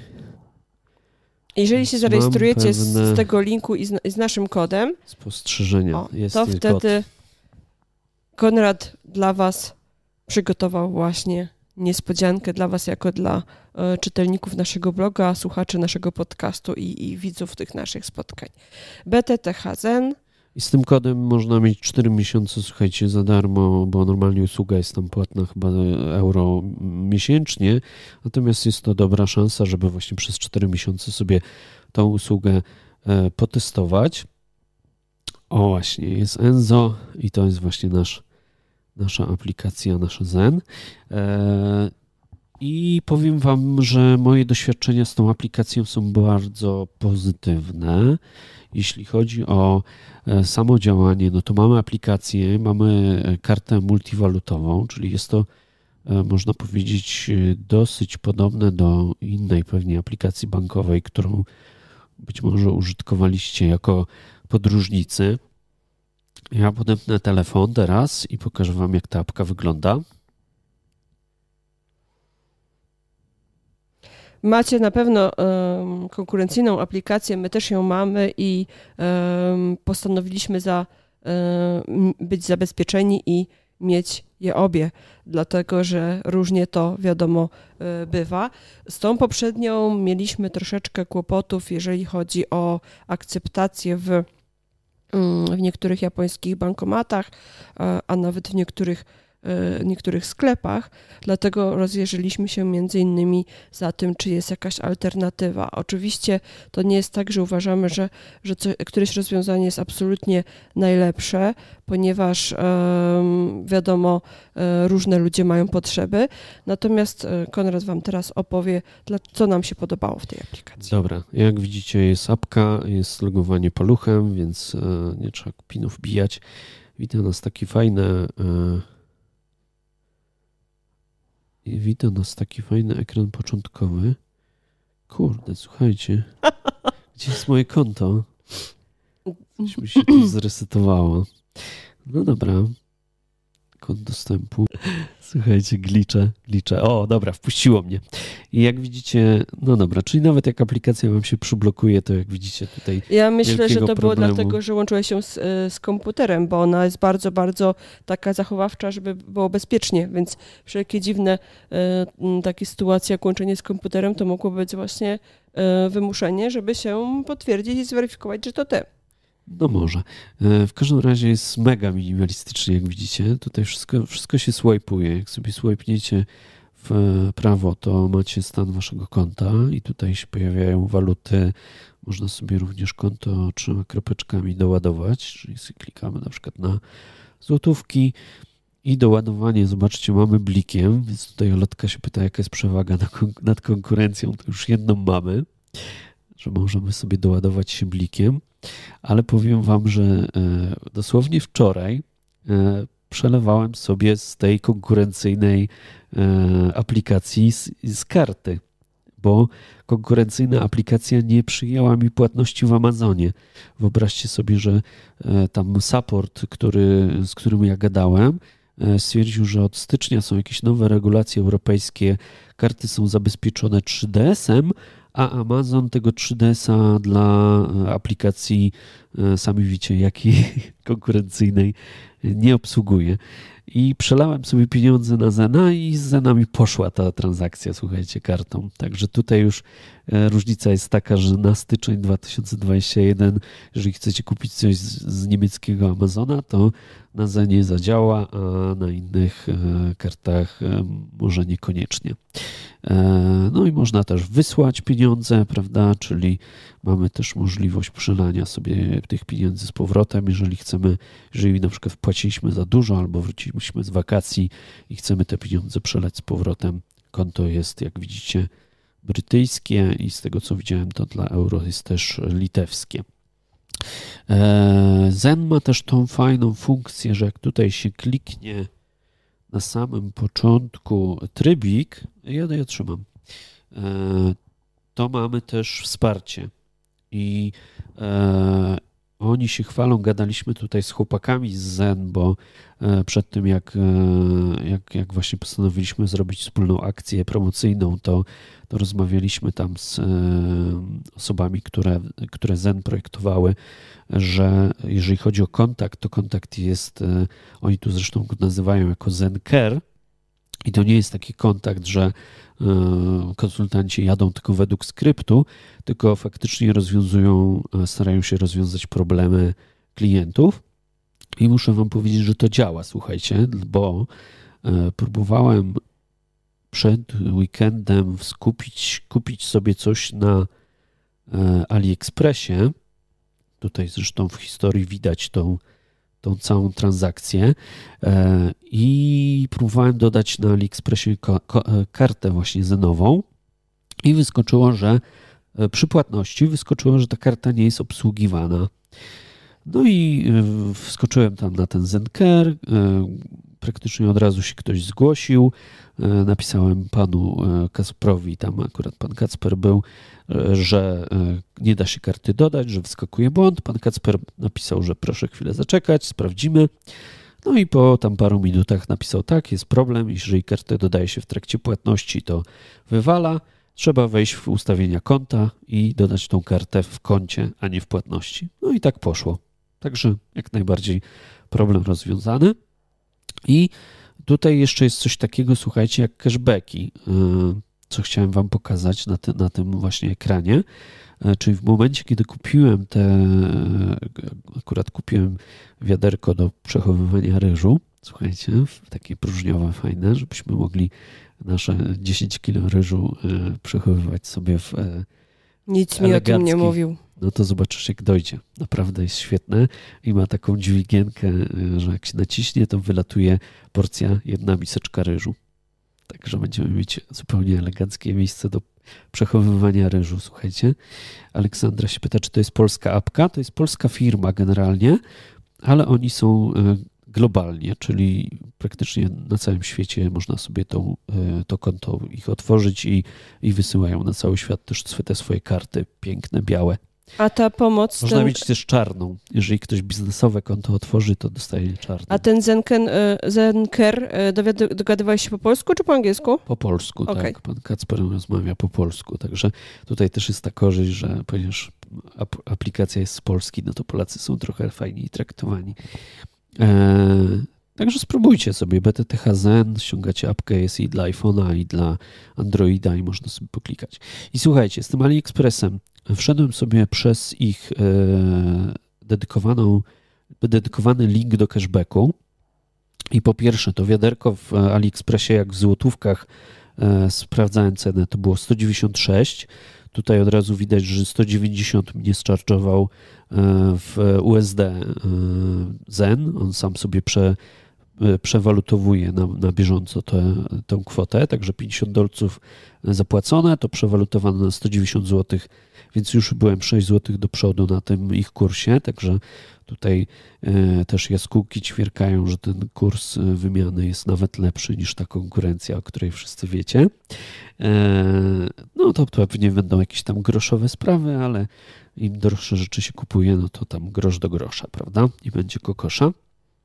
Ale jak widzicie tutaj na górze też, no to dostałem od razu dwa dolce cashbacku. Więc nie jest tak, że ten cashback się procesuje, tylko że praktycznie od razu w ciągu minuty wyskakuje powiadomienie na telefonie, że został przyznany cashback. I żeby w ogóle z tego cashbacku skorzystać, yy, wyszedłem z apki niepotrzebnie.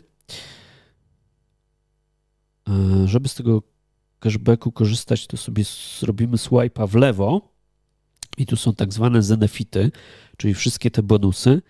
Cashbacki są tutaj pod koszykiem z procentem i zobaczcie, co tu jest. Jest AliExpress, czyli można sobie gadżety azjatyckie przeróżne kupować. Właśnie my żeśmy kupili ten japoński, e, japońskie wiaderko do ryżu, więc ono stylistykę ma totalnie japońską. No wiadomo, stylistyka i design japoński, zaprojektowany przez Japończyka, no ale produkcja chińska, prawda? Więc na AliExpressie jak najbardziej takich rzeczy japońskich też możecie szukać.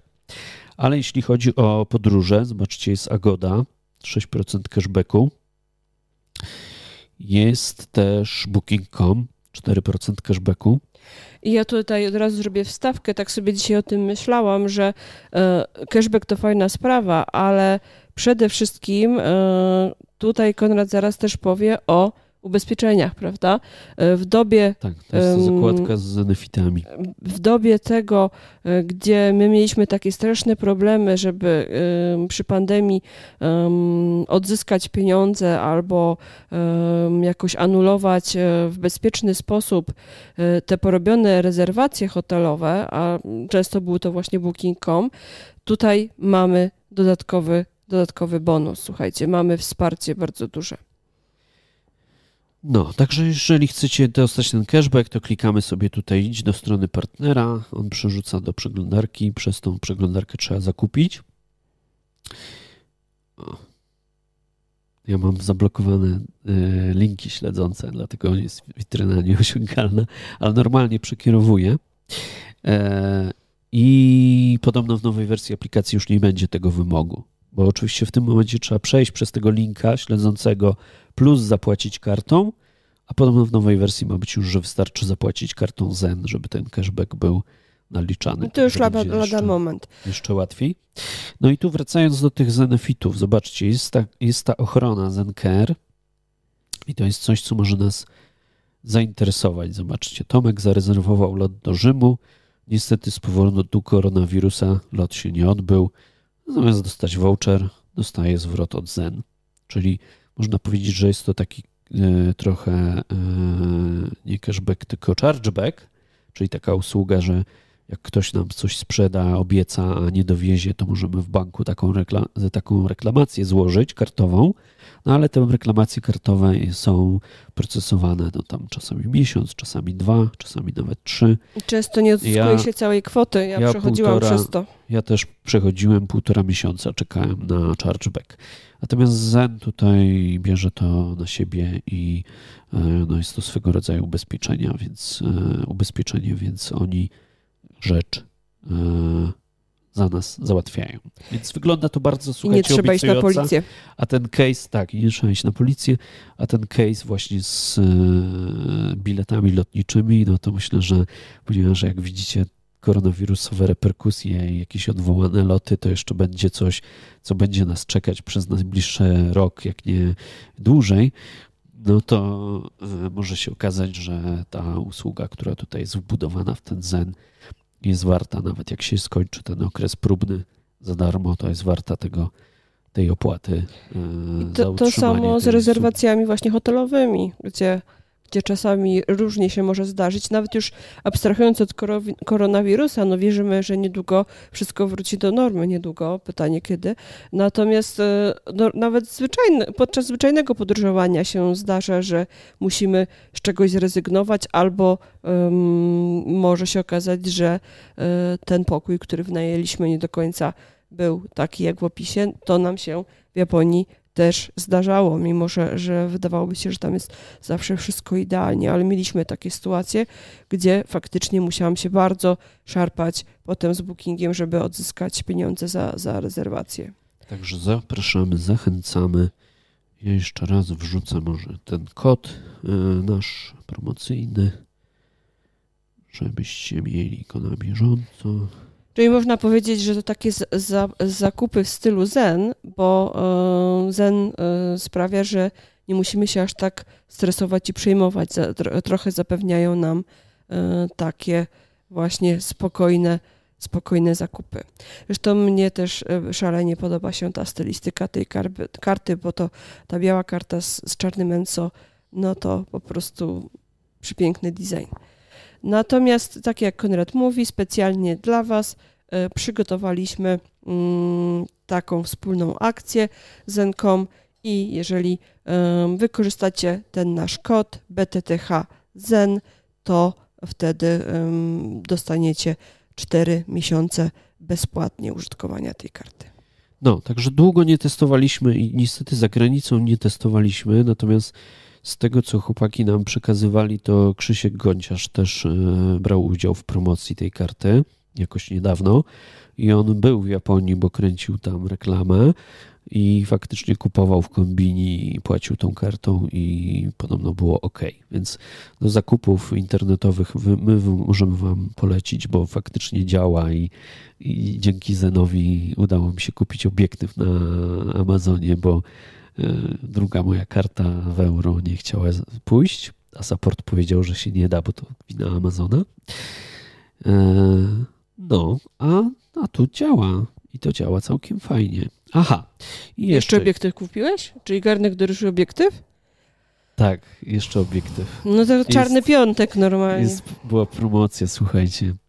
Nie mogłem Oczywiście możecie też zajrzeć do naszego jednego z poprzednich spotkań z okazji Czarnego Piątku, gdzie wyszukiwaliśmy e, japońskie okazje i jak najbardziej ta karta właśnie przyda się do kupowania tych rzeczy z Japonii. A taka ciekawostka jeszcze, że te maskotki, co tam w tle widzicie, e, to też są ich zen właśnie. Takie fajne mają. Zenki. Ninja zenki. E, dobra, słuchajcie, jeszcze umówiliśmy się, że no, na live widzę, że pytań jako takich nie macie, jeżeli chodzi o kartę, ale myślę, że powstanie u nas na grupie y, właśnie Japonia budżetowo wątek o Zen i e, jeśli będą jakieś pytania, to my i będziemy wiedzieć, to odpowiemy, a jak nie, e, to podpytamy załogę Zen, więc e, jeżeli byście chcieli coś więcej jeszcze na temat tej karty wielowalutowej wiedzieć w kontekście na przykład podróży, czy w kontekście tych benefitów, tych gwarancji, które daje. Tam też Aśka mówiła, ja już się nie wcinałem, ale tam widzieliście na tych ekranach, które pokazywaliśmy, że też jedno, jedną z funkcji, które daje nam Zen, to jest dodatkowy rok gwarancji, więc jeżeli kupujemy coś w polskim sklepie, mamy dwa lata gwarancji europejskiej i trzeci rok gwarancji daje AXA, która jest partnerem Zen i po prostu jest to ubezpieczenie na sprzęt. No tam są wiadomo jakieś warunki, że jak się zaleje, to nie działa, ale generalnie jeżeli coś się zepsuje przez ten trzeci rok, to AXA oddaje kasę. I co jeszcze chciałem powiedzieć? Aha, że Mastercard jest partnerem Zen, więc wszystkie karty, które oni wydają, to są, to są karty Mastercard i z paskiem. O, o to też pytaliśmy, bo w niektórych krajach chip nie działa i trzeba płacić paskiem, więc okazuje się, że jest pasek. Ten pasek jest srebrny. Nie testowaliśmy, ale podobno mamy e, potwierdzenie, że działa. Tak, w Brazylii mieliśmy taką sytuację, że wszystkie nasze super nowoczesne karty z chipami e, nie, nie działały w bankomatach, e, a także w restauracjach często nie działały i bank nam polecił zdjęcie blokady co dla nas było totalnie absurdalne, no bo wiadomo. No i mieliśmy bardzo duże problemy w Brazylii z kartami. Mam nadzieję, że teraz jak pojedziemy znowu do Ameryki Południowej, a cały czas marzy mi się jednak to Machu Picchu, to już z Zenem nie będzie takich, takich problemów. Tak jak mówię, e, karty warto mieć dwie, trzy, cztery. Mm, często y, możemy sobie właśnie wybrać jakąś e, sensowniejszą opcję dla siebie, ale to też jest poniekąd sposób na podróżowanie, bo przezorny, zawsze ubezpieczony, zawsze dobrze mieć e, jakiś backup, e, zawsze dobrze mieć e, gdzieś kartę dodatkową schowaną, zawsze dobrze mieć nawet to 50 dolarów gdzieś zachomikowane w pasku, bo nigdy, nigdy nie wiadomo, co Was spotka. Natomiast my jesteśmy bardzo, bardzo pozytywnie nastawieni do tej aplikacji i do tej karty i, i, będziemy, będziemy testować, kiedy tylko się no uda wyjechać za granicę. Bardzo, bardzo jest fajne, że można tam właśnie się konkretnie z nimi dogadać, że, że na tej saporcie nie ma jakichś ludzi, którzy nie bardzo wiedzą, tylko właśnie dużo wiedzą. No, a ponieważ firma jest początkująca, świeża, to też można się dobić tam do tych właśnie ludzi, którzy bezpośrednio za tą aplikację odpowiadają. odpowiadają. E, my też pytaliśmy się o aplikację biznesową. Okazało się, że przy okazji Zen ma też bramkę płatności, więc jeżeli ktoś z Was na przykład jakieś rękodzieło japońskie sprzedaje, to możecie zerknąć na, też na ich e, ofertę biznesową, bo e, tam zdaje się, że chłopaki mówili, że do 3000 e, chyba euro? Nie pamiętam, ale bardzo, bardzo, ko bardzo konkurencyjna. Nie pamiętam walutę, ale że w ogóle nie biorą prowizji, więc jeżeli ktoś ma mały jakiś taki sklepik, to może się okazać, że Zen jest fajną ofertą dla płatności. No to chyba na tyle. Mm, dziękujemy serdecznie, że byliście z nami tutaj, e, mimo że e, buddyzm, wiadomo, nie jest to jeden z tych najbardziej szalonych tematów. E, wiadomo, że automaty z bielizną nastolatek, tudzież jakieś inne szalone Tokio na pewno dużo więcej znajdą zaciekawionych odbiorców, ale bardzo się cieszę, że aż tyle, tyle Was zainteresowało się buddyzmem zen, zen w Japonii. A, nie możemy skończyć jeszcze. Nie? A Ludka przypomniała, że fasolek nie było. Ale... Fasolki zen jeszcze. Ale o co chodzi z fasolkami? Ja myślałam, że to chodzi o zenki te takie na górze. Fasolki zen są tutaj. Siedzą tu. O. Tutaj jest jedna fasolka zen. A, no. I tutaj jest druga fasolka zen. I jak się uśmiechniecie do firmy Zen, to wam przyślą takie pluszaki. Śledźcie ich media społecznościowe. E, może będą je rozdawać po prostu w jakichś konkursach. Może na WOŚP będą, słuchajcie. Właśnie, WOŚP, słuchajcie. To jest kolejna jeszcze rzecz, którą wam musimy przypomnieć, czyli, że e, wyjątkowo za dwa tygodnie oczywiście będzie e, streaming i roboczo plan jest taki, że będziemy o kotkach rozmawiać. Nie, roboczo za, za, za dwa tygodnie anime. Anime, właśnie. Animacja tak. japońska. Czyli kino, druga część live'a na temat kina, tym razem edycja animowana. Będziemy mówić o filmach i serialach e, anime. Aha, to ja już zdradziłem, czyli następne, za następne dwa tygodnie będzie o kotkach i o tym, co koty robią w e, kulturze Japonii i co w ogóle koty robią z naszymi mózgami. Także zapraszamy. Aśka zrobi wydarzenie. Myślę, że już w ten weekend się pojawi. Oczywiście na blogu pojawi się też wpis z tym wszystkim, Zaproszeniem. o czym mówiliśmy na temat Zen. A i zaproszeniem na kotki. I z zaproszeniem na wszystkie, tak, przyszłe te live'y. A tutaj to, co widzicie, to jest ten 29 finał, który mamy w przyszłą niedzielę, więc oprócz naszego normalnego harmonogramu live'ów, będziemy też mieć okazję się z Wami spotkać 31, czyli w przyszłą niedzielę, wieczorem. Jeszcze nie wiemy, czy to będzie 21 czy 22, jakoś tak Ale w okolicach, wieczorem, tak. Mhm. ale będą też inni podcasterzy.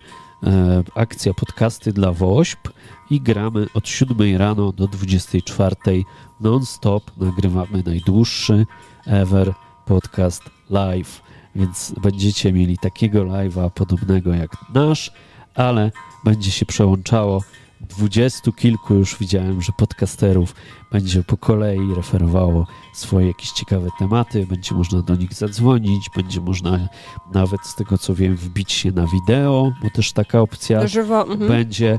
Będzie oczywiście wirtualna skarbonka, to ja robiłem. Mogę się pochwalić, czyli będzie widać na żywo, ile w pieniążków wpłaciliście na akcję podcasty dla WOŚ i będą naprawdę zacni podcasterzy z ciekawymi tematami. My będziemy opowiadać o cyberpunku. E, Gdzieś tutaj było logo cyberpunka, ale ono się pojawi na pewno jeszcze w niedzielę. Także zapraszamy Was już w niedzielę na specjalny wośpowy e, live. E, Ten live jest również u nas na naszym profilu. Tak. Woźb za tydzień w niedzielę, czyli w 31, 21 finał i jest taka akcja 29 zł na 29 finał, także będą tam namiary również na naszą wirtualną skarbonkę. Tak, skarbonka jest już aktywna. Gdyby ktoś się bał, że, że potem nie zdąży albo zapomni, to można WOŚP już nawet dzisiaj wesprzeć w ten sposób. E, Celem e, akcji jest 5000 zł. Jesteśmy już w jednej piątej, bo prawie 1000 zł żeśmy uzbierali. Natomiast będzie nam miło też, jeżeli oczywiście będziecie wpłacali, robili wpłaty. em, to jest e, Polak potrafi, tak? Nie, się pomaga. Się pomaga. Przepraszam, się pomaga e, podczas Się, naszej. po, się pomaga Się pomaga, ukośnik mhm. podcasty dla WOSP. Jak będziecie to robić w czasie naszej audycji, będzie nam wtedy zupełnie, e, zupełnie, zupełnie ekstra miło, ponieważ będziemy mieli takie, takie poczucie, że, że chociaż odrobinkę e, tej waszej, tej waszej e, uwagi, żeśmy ściągnęli w dobrym kierunku, czyli na WOŚP, że jeszcze, jeszcze troszeczkę No dobra. pomogliśmy uzbierać. Czyli co, widzimy się w niedzielę najbliższą, nie najbliższą, bo najbliższa jest jutro, następną niedzielę, 31. Wpadajcie do nas na live'a i Około 22. kwestujemy, kwestujemy wszyscy na WOŚP. E, Będą fajne niespodzianki, już się nie mogę doczekać, będzie naprawdę super. My mamy próbę generalną w czwartek w ogóle. Niesamowici ludzie, niesamowici podcasterzy tam są. Zapraszamy. No, także e, zapraszamy, Bądźcie- śledźcie bądźcie naszego zen. Facebooka, a na pewno będziecie na bieżąco. Dziękujemy, Bo, że bądźcie zen i, i zapraszamy za tydzień w niedzielę. Cześć, cześć.